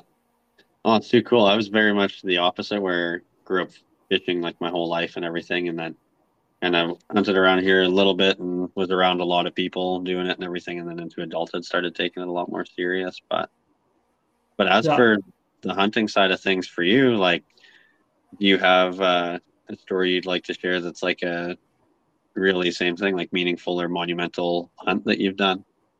Oh yeah, I got a story, and this is one that that uh, that came to mind right away. And you know what, Aaron, it's it's going to be different than I think any other story on the podcast so far, at least the ones that I've listened to. Um, right most, on. Most of the stories that that you hear are are kind of ones uh, like you started the podcast with, right? Like a hunt about about a big animal they killed or or their first deer or whatever it might be, and and you know those are great and and those are great stories.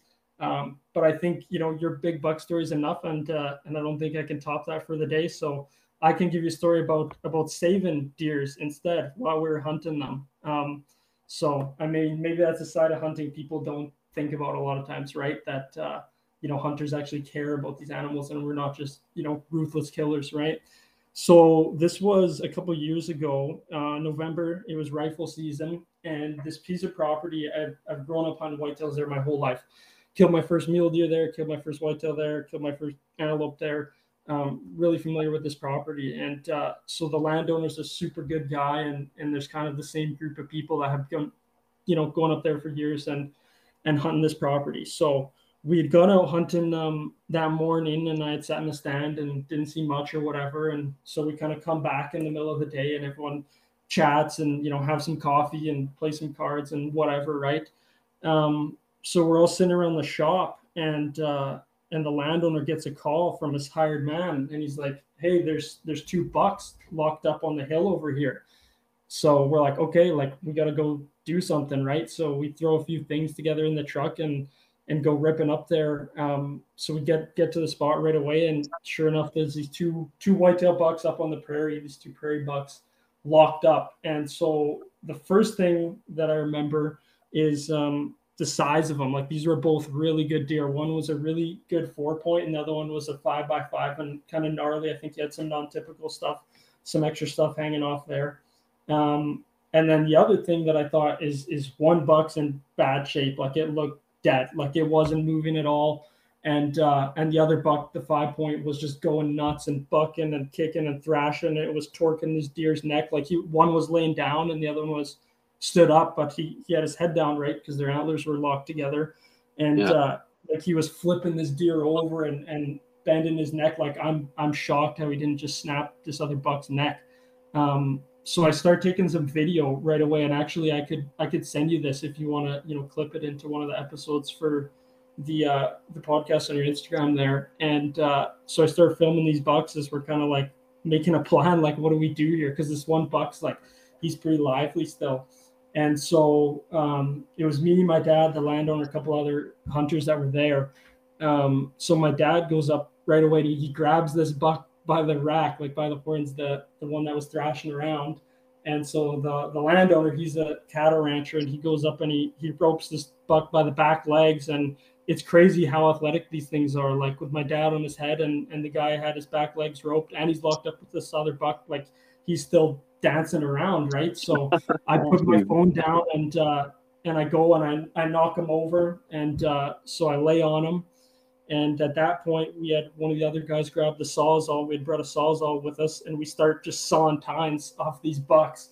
So oh, I think we, uh, yeah. So so we ended up cutting. I think if I remember, it, it all happened pretty fast, but we cut uh, one tine off each buck and then part of the main beam off the four by four, and we got them unhooked. And so my favorite part of this uh, this whole thing, so we get the bucks unhooked, and the one buck is just still laying there, the four four by four not moving, looks dead. Um, and my dad's holding this other buck, and he's like, "Take a picture, take a picture." So I go and I've got a picture of him holding this buck like grip and grin style, like he just shot it, and it's like it was like a catch and release buck because as soon as we got the rope off and he let him go, like this thing just up and gone, right? Takes off. And uh and then so we're just sitting there like looking at the the other buck, the four point, and I yeah, still thought it was dead. Like the whole time it didn't move other than when he was getting tossed around.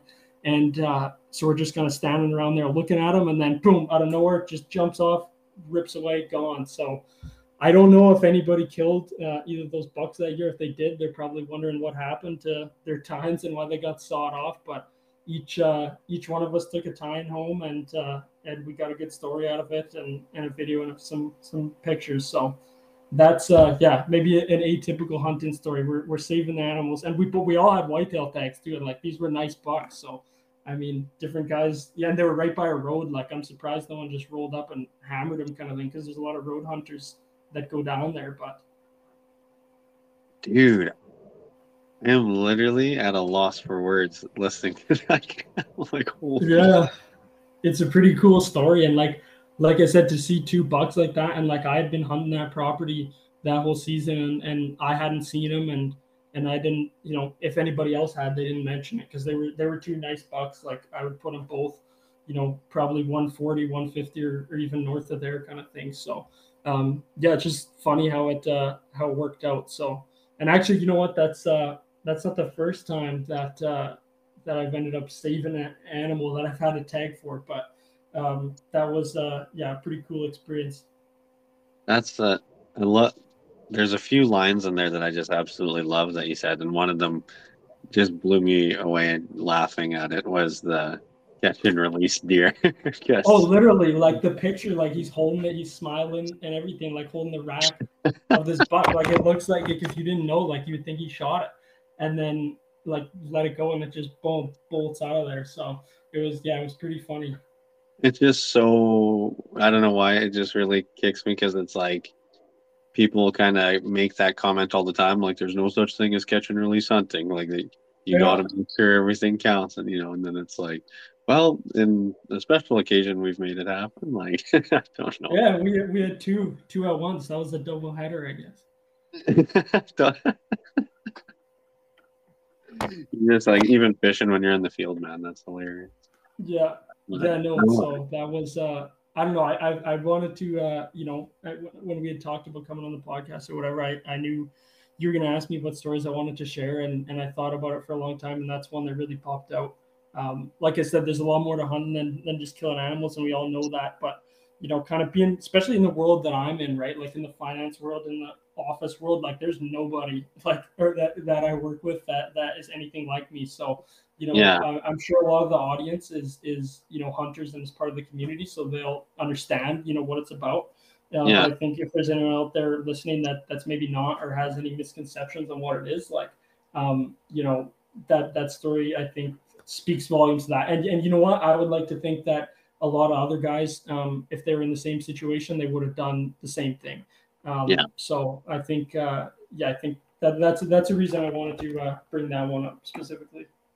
Dude, I love it, and I'm really, really, really glad that you did because, you know, I think uh, it speaks to another element too, where you're talking about how, you know, you both had the tags in your pocket. You, you know, could have easily walked up and you know, kind of major play on both of them. And wow, major play. Like there was there was a bunch of a, a play to make. Like they were uh yeah, they were pretty helpless. And like I said, they were right by a road. So like they're lucky that because I know like there's a lot of guys down that road that would have smoked both those deer because they were good bucks. And yeah. so they're they're lucky. And I don't know where they came from or, or how long they'd been locked up for. Like the one was just completely exhausted. Like I've never seen a deer like that before in my life. Yeah. Um, so I think they had, you know, maybe been going at it for a while or whatever. But um, yeah. yeah. kind of a, a, once in a lifetime thing. And and I think somewhere in the house here we still got uh, one of the tines kicking around. That's too cool. But it is really, you know, like when we always talk about hunting, it's always talked about through, you know, even you know, getting your hunter uh, hunter's education and stuff within that program. Like it's always about ethical fair chase, right? Yeah, hundred percent you know that's something that speaks very true to that like those might be two bucks that anybody would be happy taking home taking a picture with and putting in the freezer right but ethically that's the last thing from a fair chase right? You know having oh, these sure. walk up and you just walking up as the third party you know?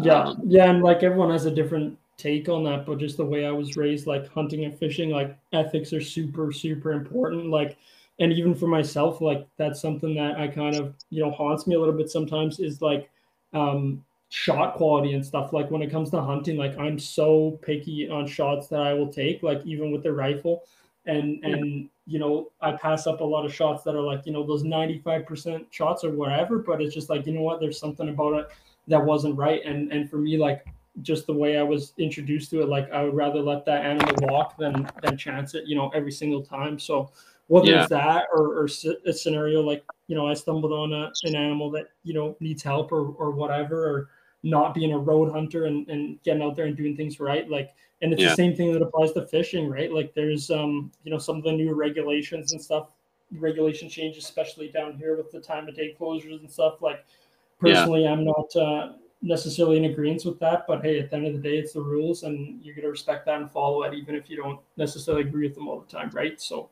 yeah, I, and I think that's the most important thing that I think everybody wants to see is like that's why they're there, and you know, everyone playing by the same rules is a huge thing, and there's no referee in the woods or at the lake. I yeah. mean, there's you've got fishing game doing their best in times to make sure everyone's on top of everything and whatever, but let's face it, like there's there's a certain point, ethically speaking, like regardless of law, like not to say regardless of like assuming even that you're following the law completely, there's still the like you say to be ethical on like what shot you're taking and stuff like that, right? Like there's there's nobody, you know, coaching you from the corner being like, don't take that shot, you know, because like legality wise you've followed the law like you have the tag in your pocket you're in yeah, a place yeah. you can hunt like that is something you're allowed to take a shot at but then you know there's nobody there telling you like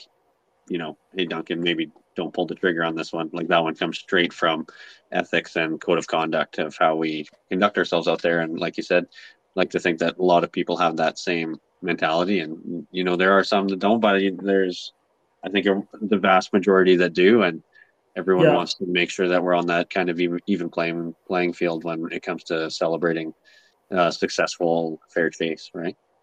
Um, well, and I think like a lot of it is just like you know um, lack of education, like for a lot of guys, right? That maybe just get into it and they don't, like you said, they they don't have you know someone to teach them the right way of doing things, and they're just figuring out as they go. So.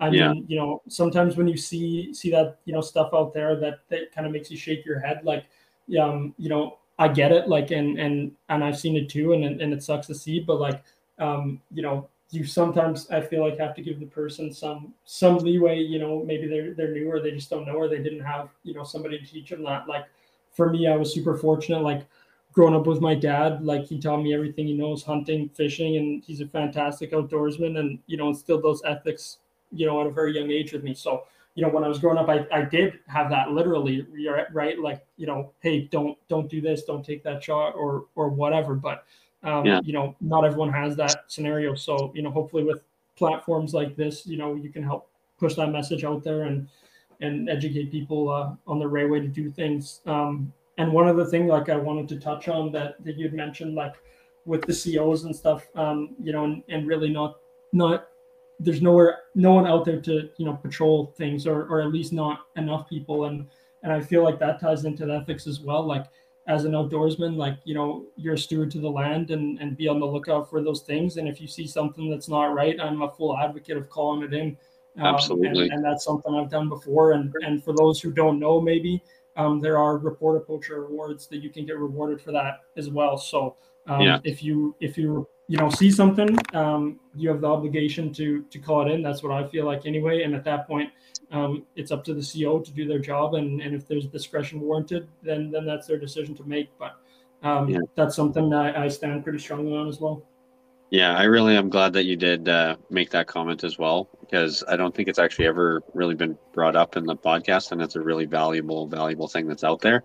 And uh, I, I totally think it's a really great program to have that, like the award stuff too, because like you said, let's face it, like it's it's a hard job. There's not enough people out there to make sure everything's being done by the book, and I don't know what the heck it would cost to do that anyway, because you know, yeah, we're talking about like wide open land and wide open lakes, and like it's a lot of ground for a number of people to cover to make sure everything's been following by the book and everything. So yeah, I think it is super important to realize that um, we all take a part in that uh, conservation officer role a little bit when it comes to um, having that those you know like the Report A Poacher lines and things like that at our um, availability so that we can contribute to that instead of just walking away shaking your head being like i don't like that guys do that or that guy shouldn't be you know, keeping a cooler full of walleye when he's when he's at a lake that's tag drawn or something. You know what I mean? It's like, you know,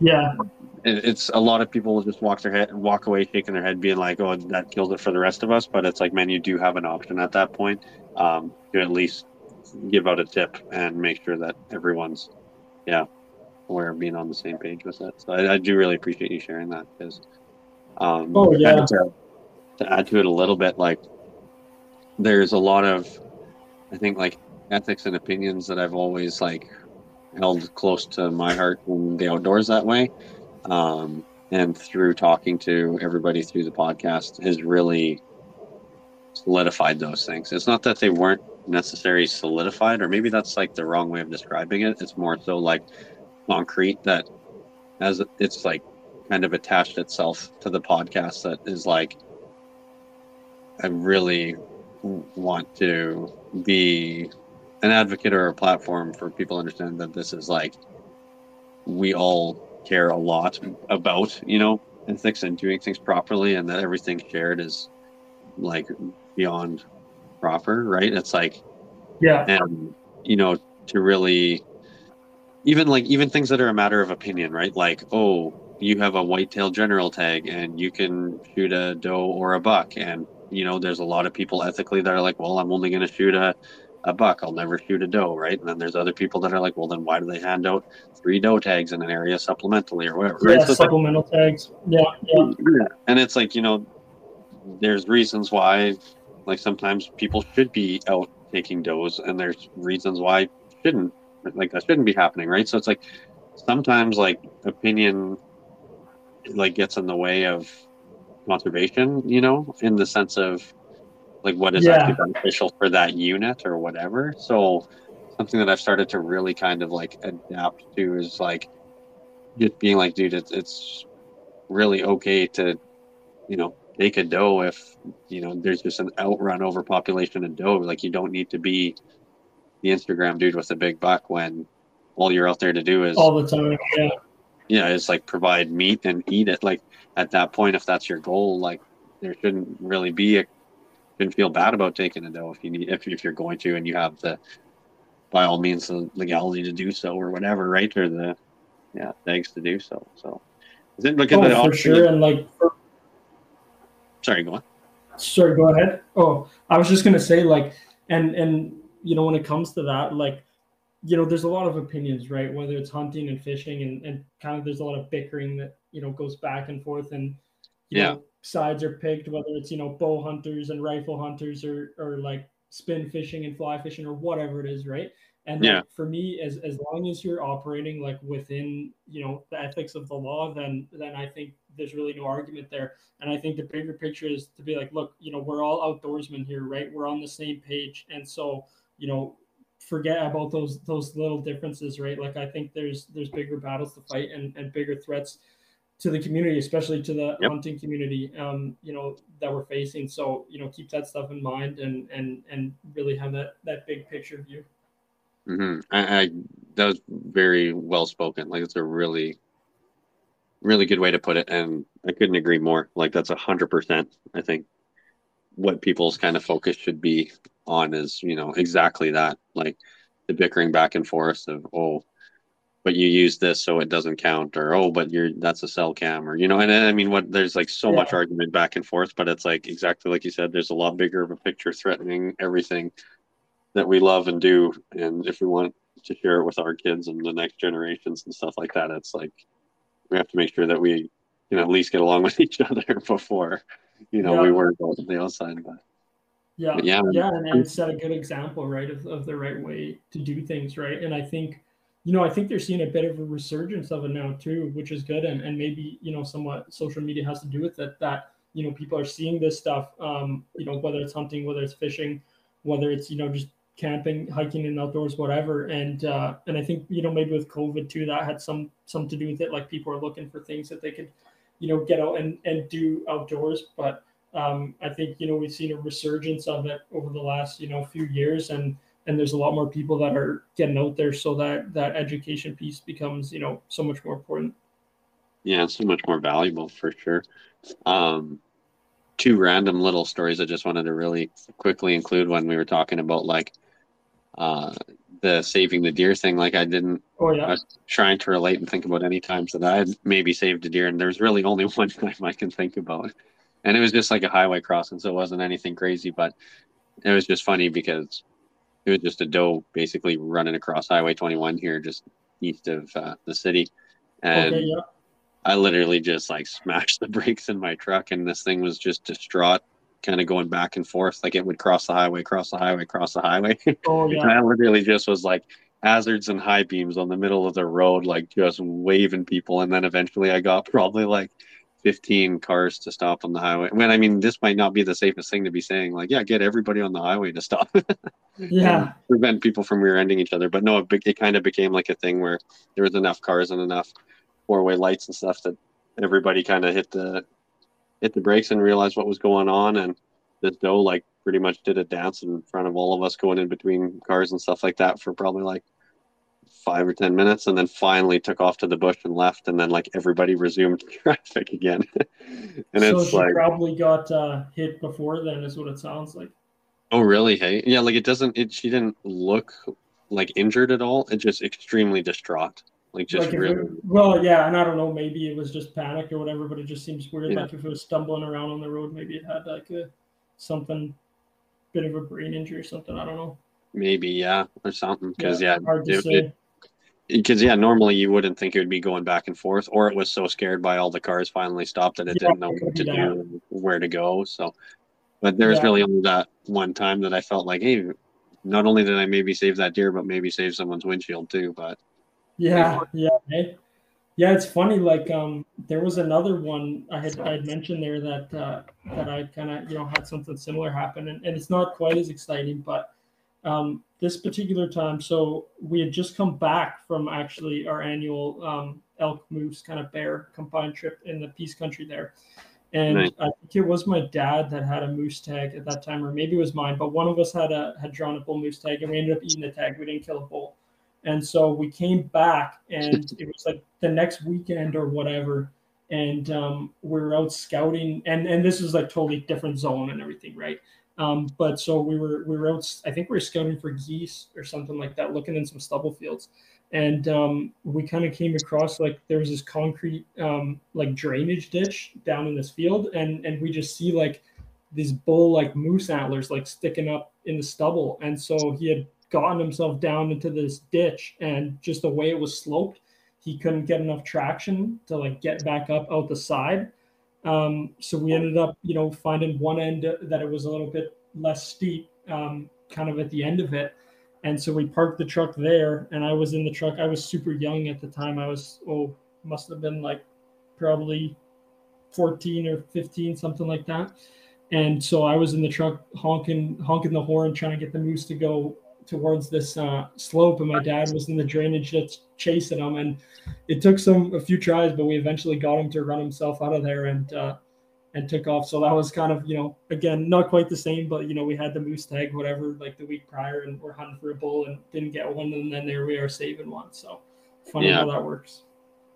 No, for sure. And it just, yeah, is a testament to just that, that it's exactly like you said. There's a great deal of care for these animals. And it doesn't matter how many you walk up to in the field that you've, you know, harvested or begun to harvest. It's like, it was the same way, man. It was the same way Friday night walking up to that deer, you know, into that bucket. It was like,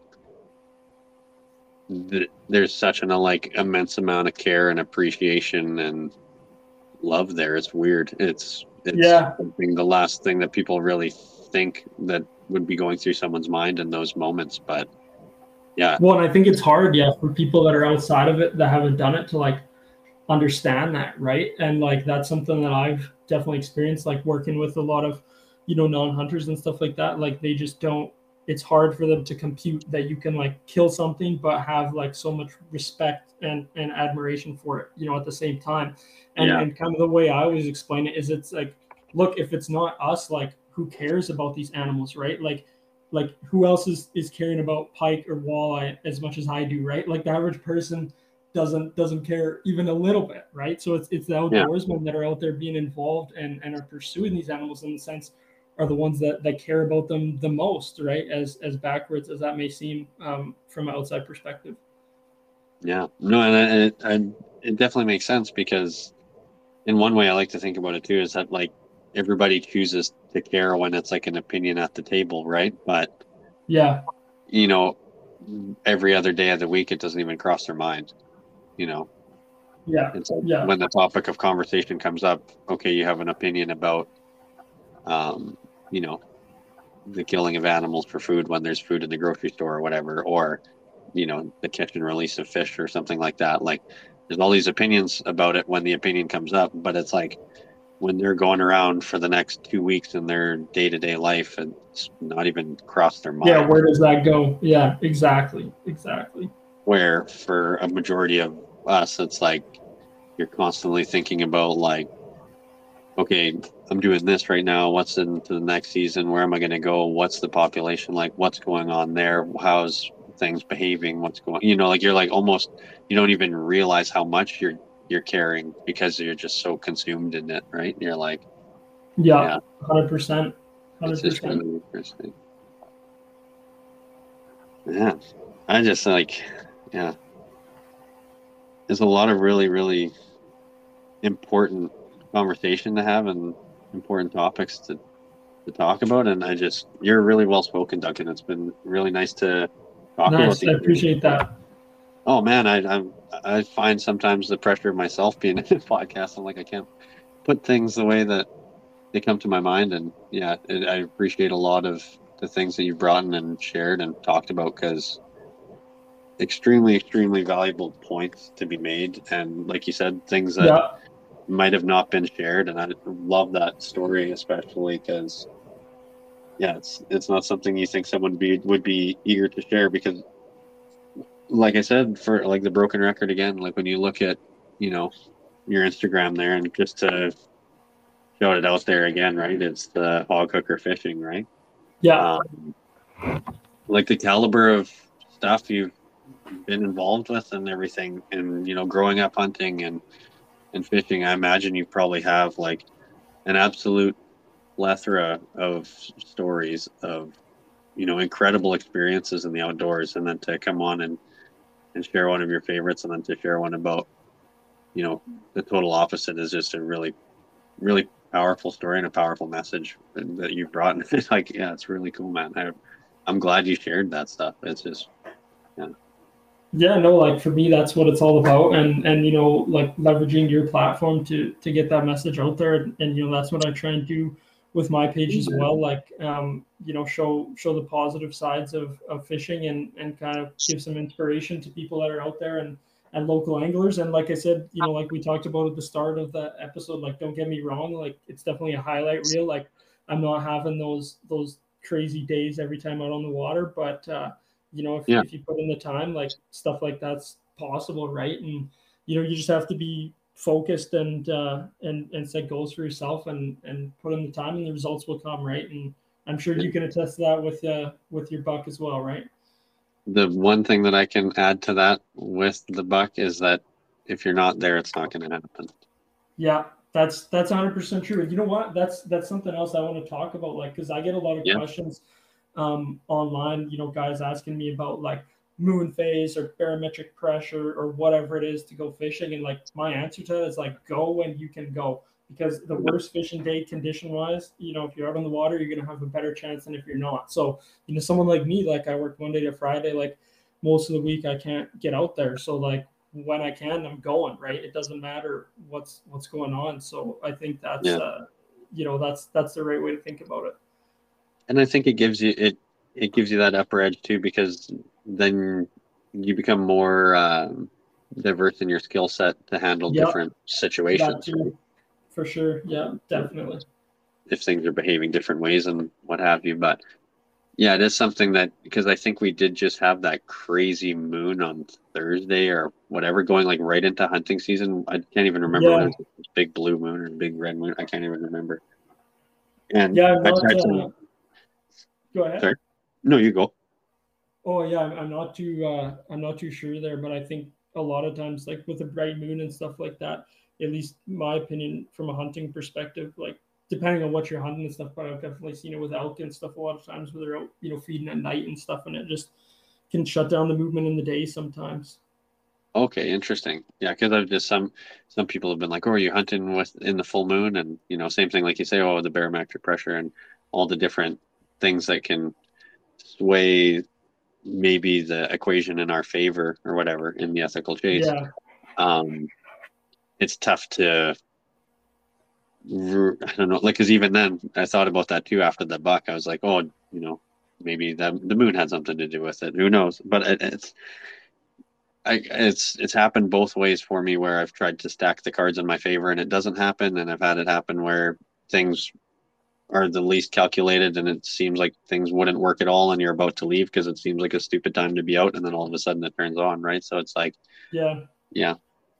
No, that's definitely like how it goes, and and it's funny like when it comes to the moon phase stuff with hunting and fishing, it's like everyone says like the opposite things, right? Like one guy will tell you, you know, one moon cycle is the best, and So another guy will tell you that that's the worst one, right? So it's like who knows, and you know, that's like, yeah, when it comes to that stuff, I'm like, yeah, maybe you can use it as a guideline, but just hunting, fishing, like go and you can go put in the time, and and that's you know, really, there's no excuse for that, just putting in the time. yeah I, I have a question and I don't even know how to word it but it's like Okay. how would you describe throughout your life you know growing up hunting and fishing your connection to the outdoors. Like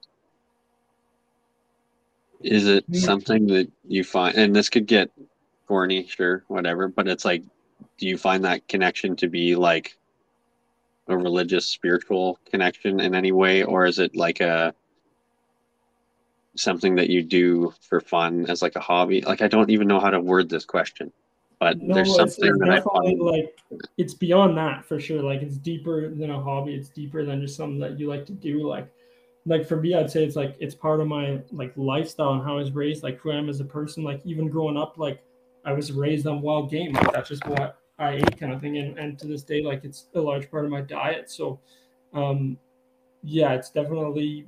I would say yeah, it's it's a lifestyle for me, or or a part of uh, a part of my identity. Maybe I don't know.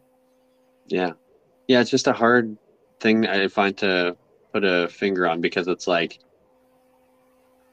our society is built on the backbone of hunting and fishing and firearms. Like if oh, you Oh, if you took on land and you didn't have a gun like to protect your family and to feed your family, like you know, having a firearm was like a night and day difference for survival and making it to the next generations for your family. So it's like to see a society now that is literally built on the backbone of hunting and fishing start to turn its eye towards it.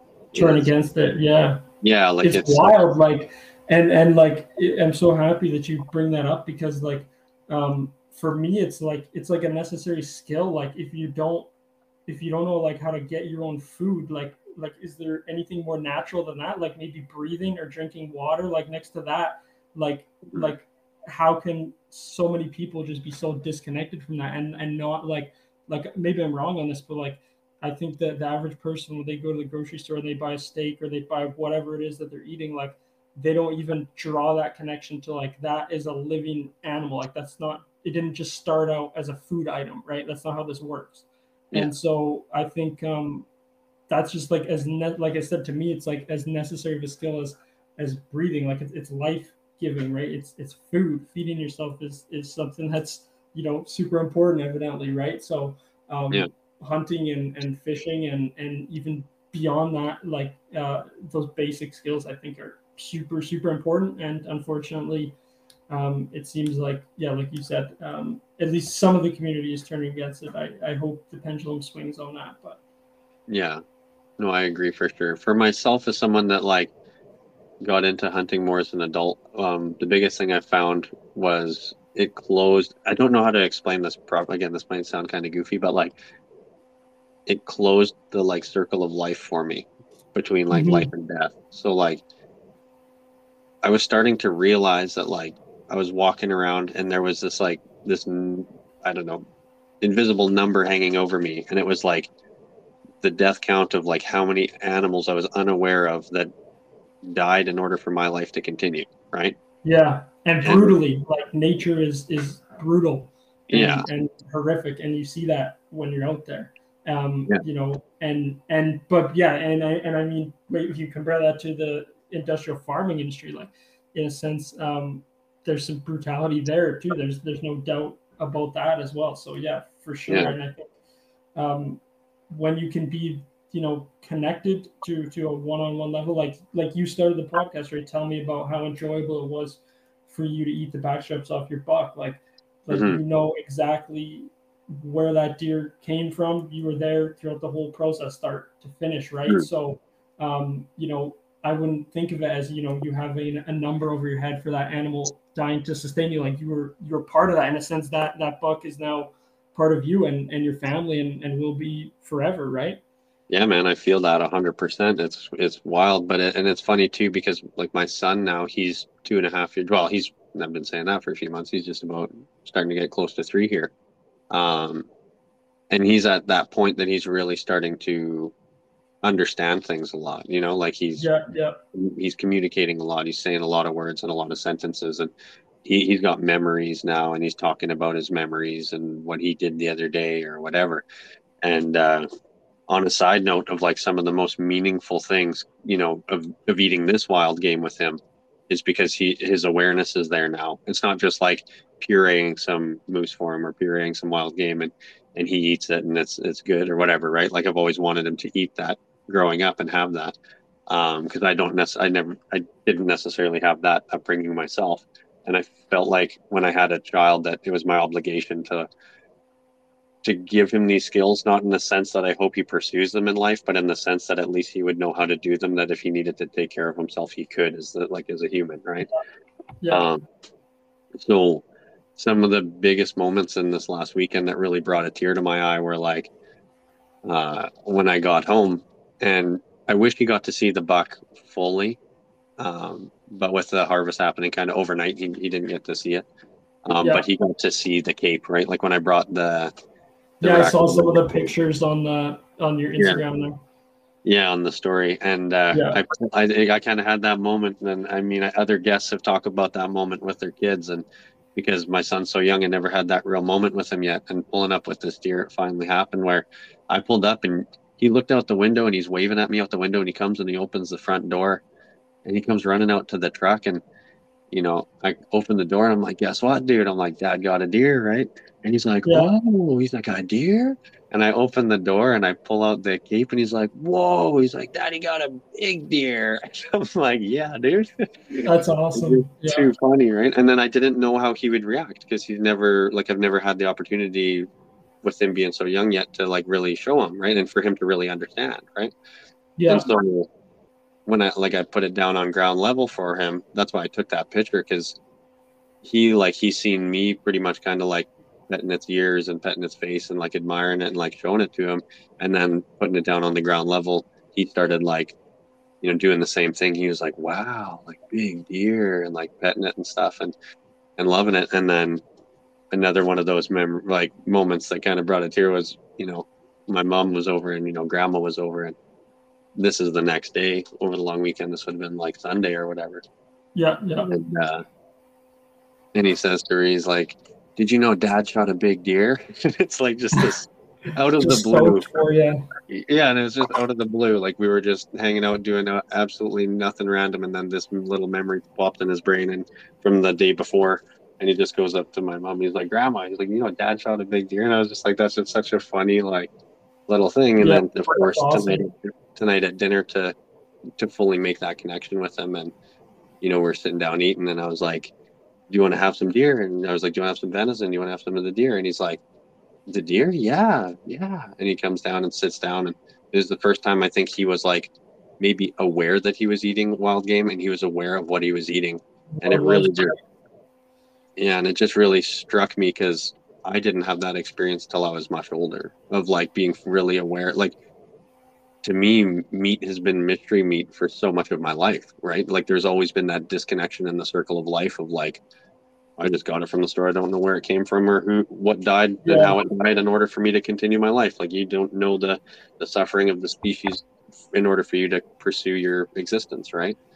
So, yeah, just Yeah, really like- a few of those things. But, What I was just gonna say, like as I'm kind of thinking about it, as you're mentioning that, like in a way, it was the same for me. Not because like I was raised on wild meat, but because I was, you know, just used to eating that. Like that was just meat, right? Like I didn't really think of it as anything different, and I guess, until you know I started hunting myself.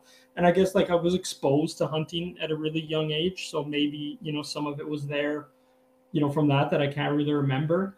Um, Yeah. But uh, I was gonna say too, yeah, that that picture that you had with your kid and, and the cape and the deer, like that um that immediately like struck with me because one of my favorite pictures, um, I was probably about four, maybe five years old. I really don't know. And uh, my dad had killed a real big mule buck uh, down south of this bow. It was a 200 buck, is what I ended up scoring with the drop tine and just a crazy deer. wow. And uh, and there's pictures like same thing, like me, you know, knee high standing standing next to him with this buck. So um, it's it's really lucky that uh, you know he's got that opportunity to to be you know raised into it as as I was because that's super valuable.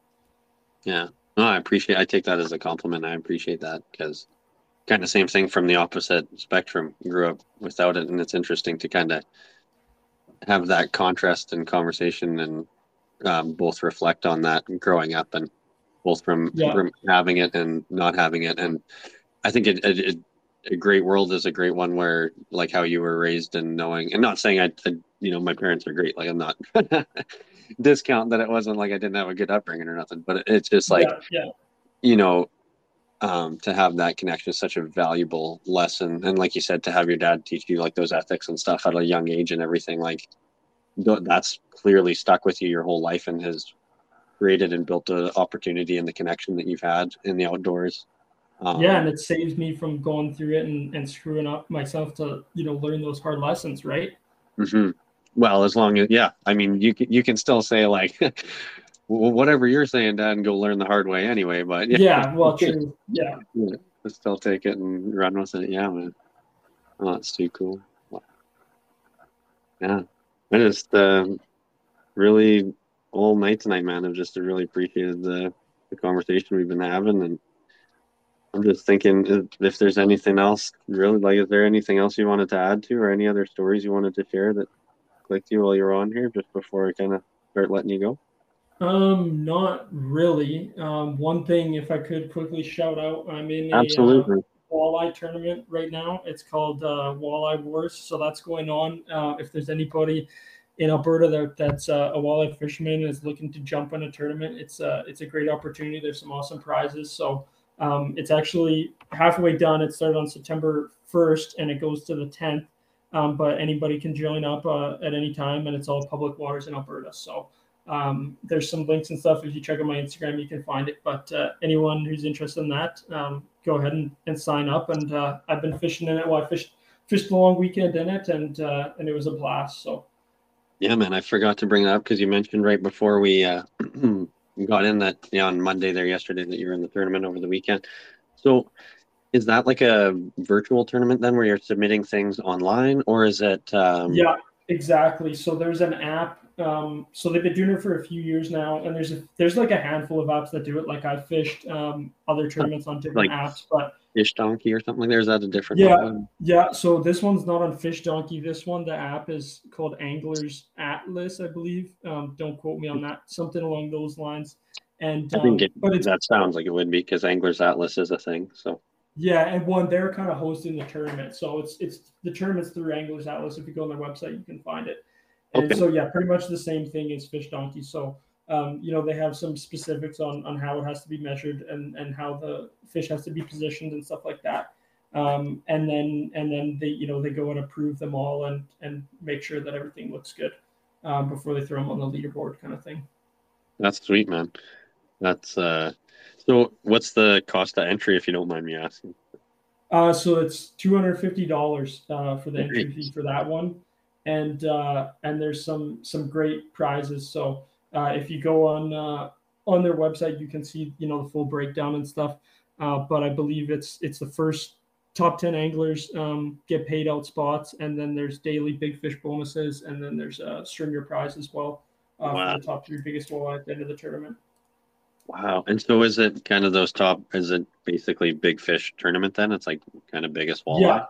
yeah yeah. so but but the way they have it set up it's by angler not by fish. So like you know, if one guy goes out there, he can't, you know, smash like the top five of the leaderboard. They'll just go down to the next guy that has the next biggest walleye kind of thing. Um, so that makes it a little bit more competitive. Um, yeah, no, for sure, man. That's a really cool, really really cool way. I just I was into a fish donkey one a couple years back, um, and yeah, I just really like that. I even like it for like kind of hosting ones. Like I did a little one through work for a couple years just with uh, the you know I think oh, yeah. nine or ten of us, and we just did like a one for fun between us, and we bought like a little trophy, and we'd oh, go out and do, and we'd try and pick a different lake every year and go do our own little kind of for fun one. But I love the virtual stuff that coming started coming out like that because it gives everyone so much opportunity to get out on different water and do different things and kind of chase oh, after. Yeah. Really cool that's just it and more tournament opportunity and i'm, I'm actually glad like the way it worked out because i had heard about the tournament beforehand um, uh, they've been doing it a few years this isn't their first time and and it's actually a tournament series so after this they're doing it in saskatchewan and and they do it in other provinces as well but um, I, I hadn't planned on fishing it because like I don't really take myself as like a serious like walleye fisherman. Like I do walleye fish here and there kind of thing, but it's not like my bread and butter. But uh, they ended up reaching out to me and uh, and wanted me to fish in the tournament, and and we worked out a deal or whatever. So uh, I'm super glad I did. It's it's been a blast so far, and um, I actually took off some some days this week here when I was at work today. I, I booked off some days because I gotta gotta get it in and uh, and hopefully get that top spot. So we'll see what Dude. happens. Well, best of luck, man. That's too cool. I'm glad you shared that. Thank you for doing the shout out there for towards that, so people know. And I think a lot of people don't even realize that there's uh, kind of online tournaments and stuff like that too that are a really really cool way to uh, get you out there and testing things and putting yourself up against other people and giving you another really cool uh, like another you know fuel to the fire to get out there and and try and get on some awesome stuff and yeah maybe see some rewards oh, from exactly. it support other people doing it and stuff that's too cool yeah, yeah, and like you said, it uh, it definitely adds a little bit of excitement there. Like you know, when you get that big fish in the boat, it's the excitement of a big fish kind of on top of, you know, hey, maybe this is going to get us paid, kind of thing. So yeah, it's, yeah. it's a lot of fun.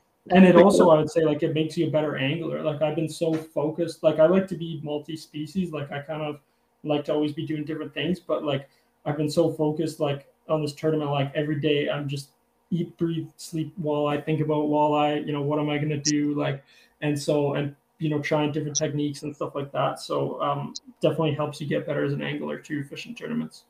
Man, very uh, valid point for sure. That's really cool, dude. So uh, other than finishing off that tournament, um, and then the uh, camp and everything you're going up to, and everything you're doing up in uh, not Peace River, sorry. Yeah. Um, in the plans that you do have like what's what else is on the horizon there for you know like obviously winter ice fishing and stuff like that? Is there any other kind of big goals or aspirations you have right now that you're you're kind of driving towards? Yeah not uh not so much. Like i said i've got uh you know that hunt coming up in october and then a bit of fishing in between and november whitetail and then yeah on ice season from there. And uh yeah really nothing nothing crazy planned um, but uh, yeah, we'll we'll see. I, I, always find something something fun to do or a new spot to check out or or whatever. Yeah. So um, something that starts to draw the attention. Yeah. oh, exactly. Yeah, just just depends on what's going on, right? So yeah. Well, that's awesome, man. Well, I uh, I'll be keeping an eye out for sure. Both, I want to see how you do in these days off and everything coming up on the tournament. I want to keep in touch, and I'll be keeping an eye out to see how you do, and then uh, yeah, same thing. I want to hear about and see some photos, especially if you, you get into a moose and what's going on there and everything in your season here. It's just, I guess I've been more stoked to see what everybody else is getting into and yeah, celebrate yeah. with successes and stuff. So I just love to see uh, what comes up for you in the coming weeks and months ahead. And yeah, man, like I can't appreciate or can't thank you enough and appreciate the chat so much, dude. It's been really nice. Yeah, no, I appreciate you uh, having me on. Thankful for the opportunity, and we'll see. Hopefully, the good luck streak of the pod will continue, and uh, I'll kill Yeah. a big bull here in October, or maybe I'll uh, slam a 35 inch walleye or something crazy here. uh, Yeah, dude, let's go. So we'll see. Fingers crossed. I expect big things now. You got my hopes up. Yeah, man. Glad to give you some fuel too. That's what it's about. That's hilarious. Yeah. But no, Duncan, yeah, it's so nice talking to you. Honestly, I would absolutely like love to have you on again in the future. And uh, you know, if if you do connect with any of these big things and come out with any other stories you want to share, by all means, just hit me up. We can work it out again. I'd love to hear even stories you already do have, man. If something else pops in your brain and you're like, oh, I we should have shared this and talked about that. Like, man, I'm all ears, and it's been such a pleasure talking to you. I'd love to, yeah, talk to you again in the future, dude, on here. Oh yeah, right on. There's uh there's a lot more stories to tell. Uh, there's a lot more stories, a lot more stories to tell if I can uh, form a sentence right. But no, uh, yeah, thanks. Uh, thanks for everything. Well, for sure, Duncan. Well, uh, yeah, I think kind of hit that point, but I have to let go and say goodnight. And again, thank you, and you take care and have a great rest of your week, and best of luck with everything you're getting into here. Yeah, you as well. All right, thanks. Thanks, man. Bye. Yeah, take care. Bye.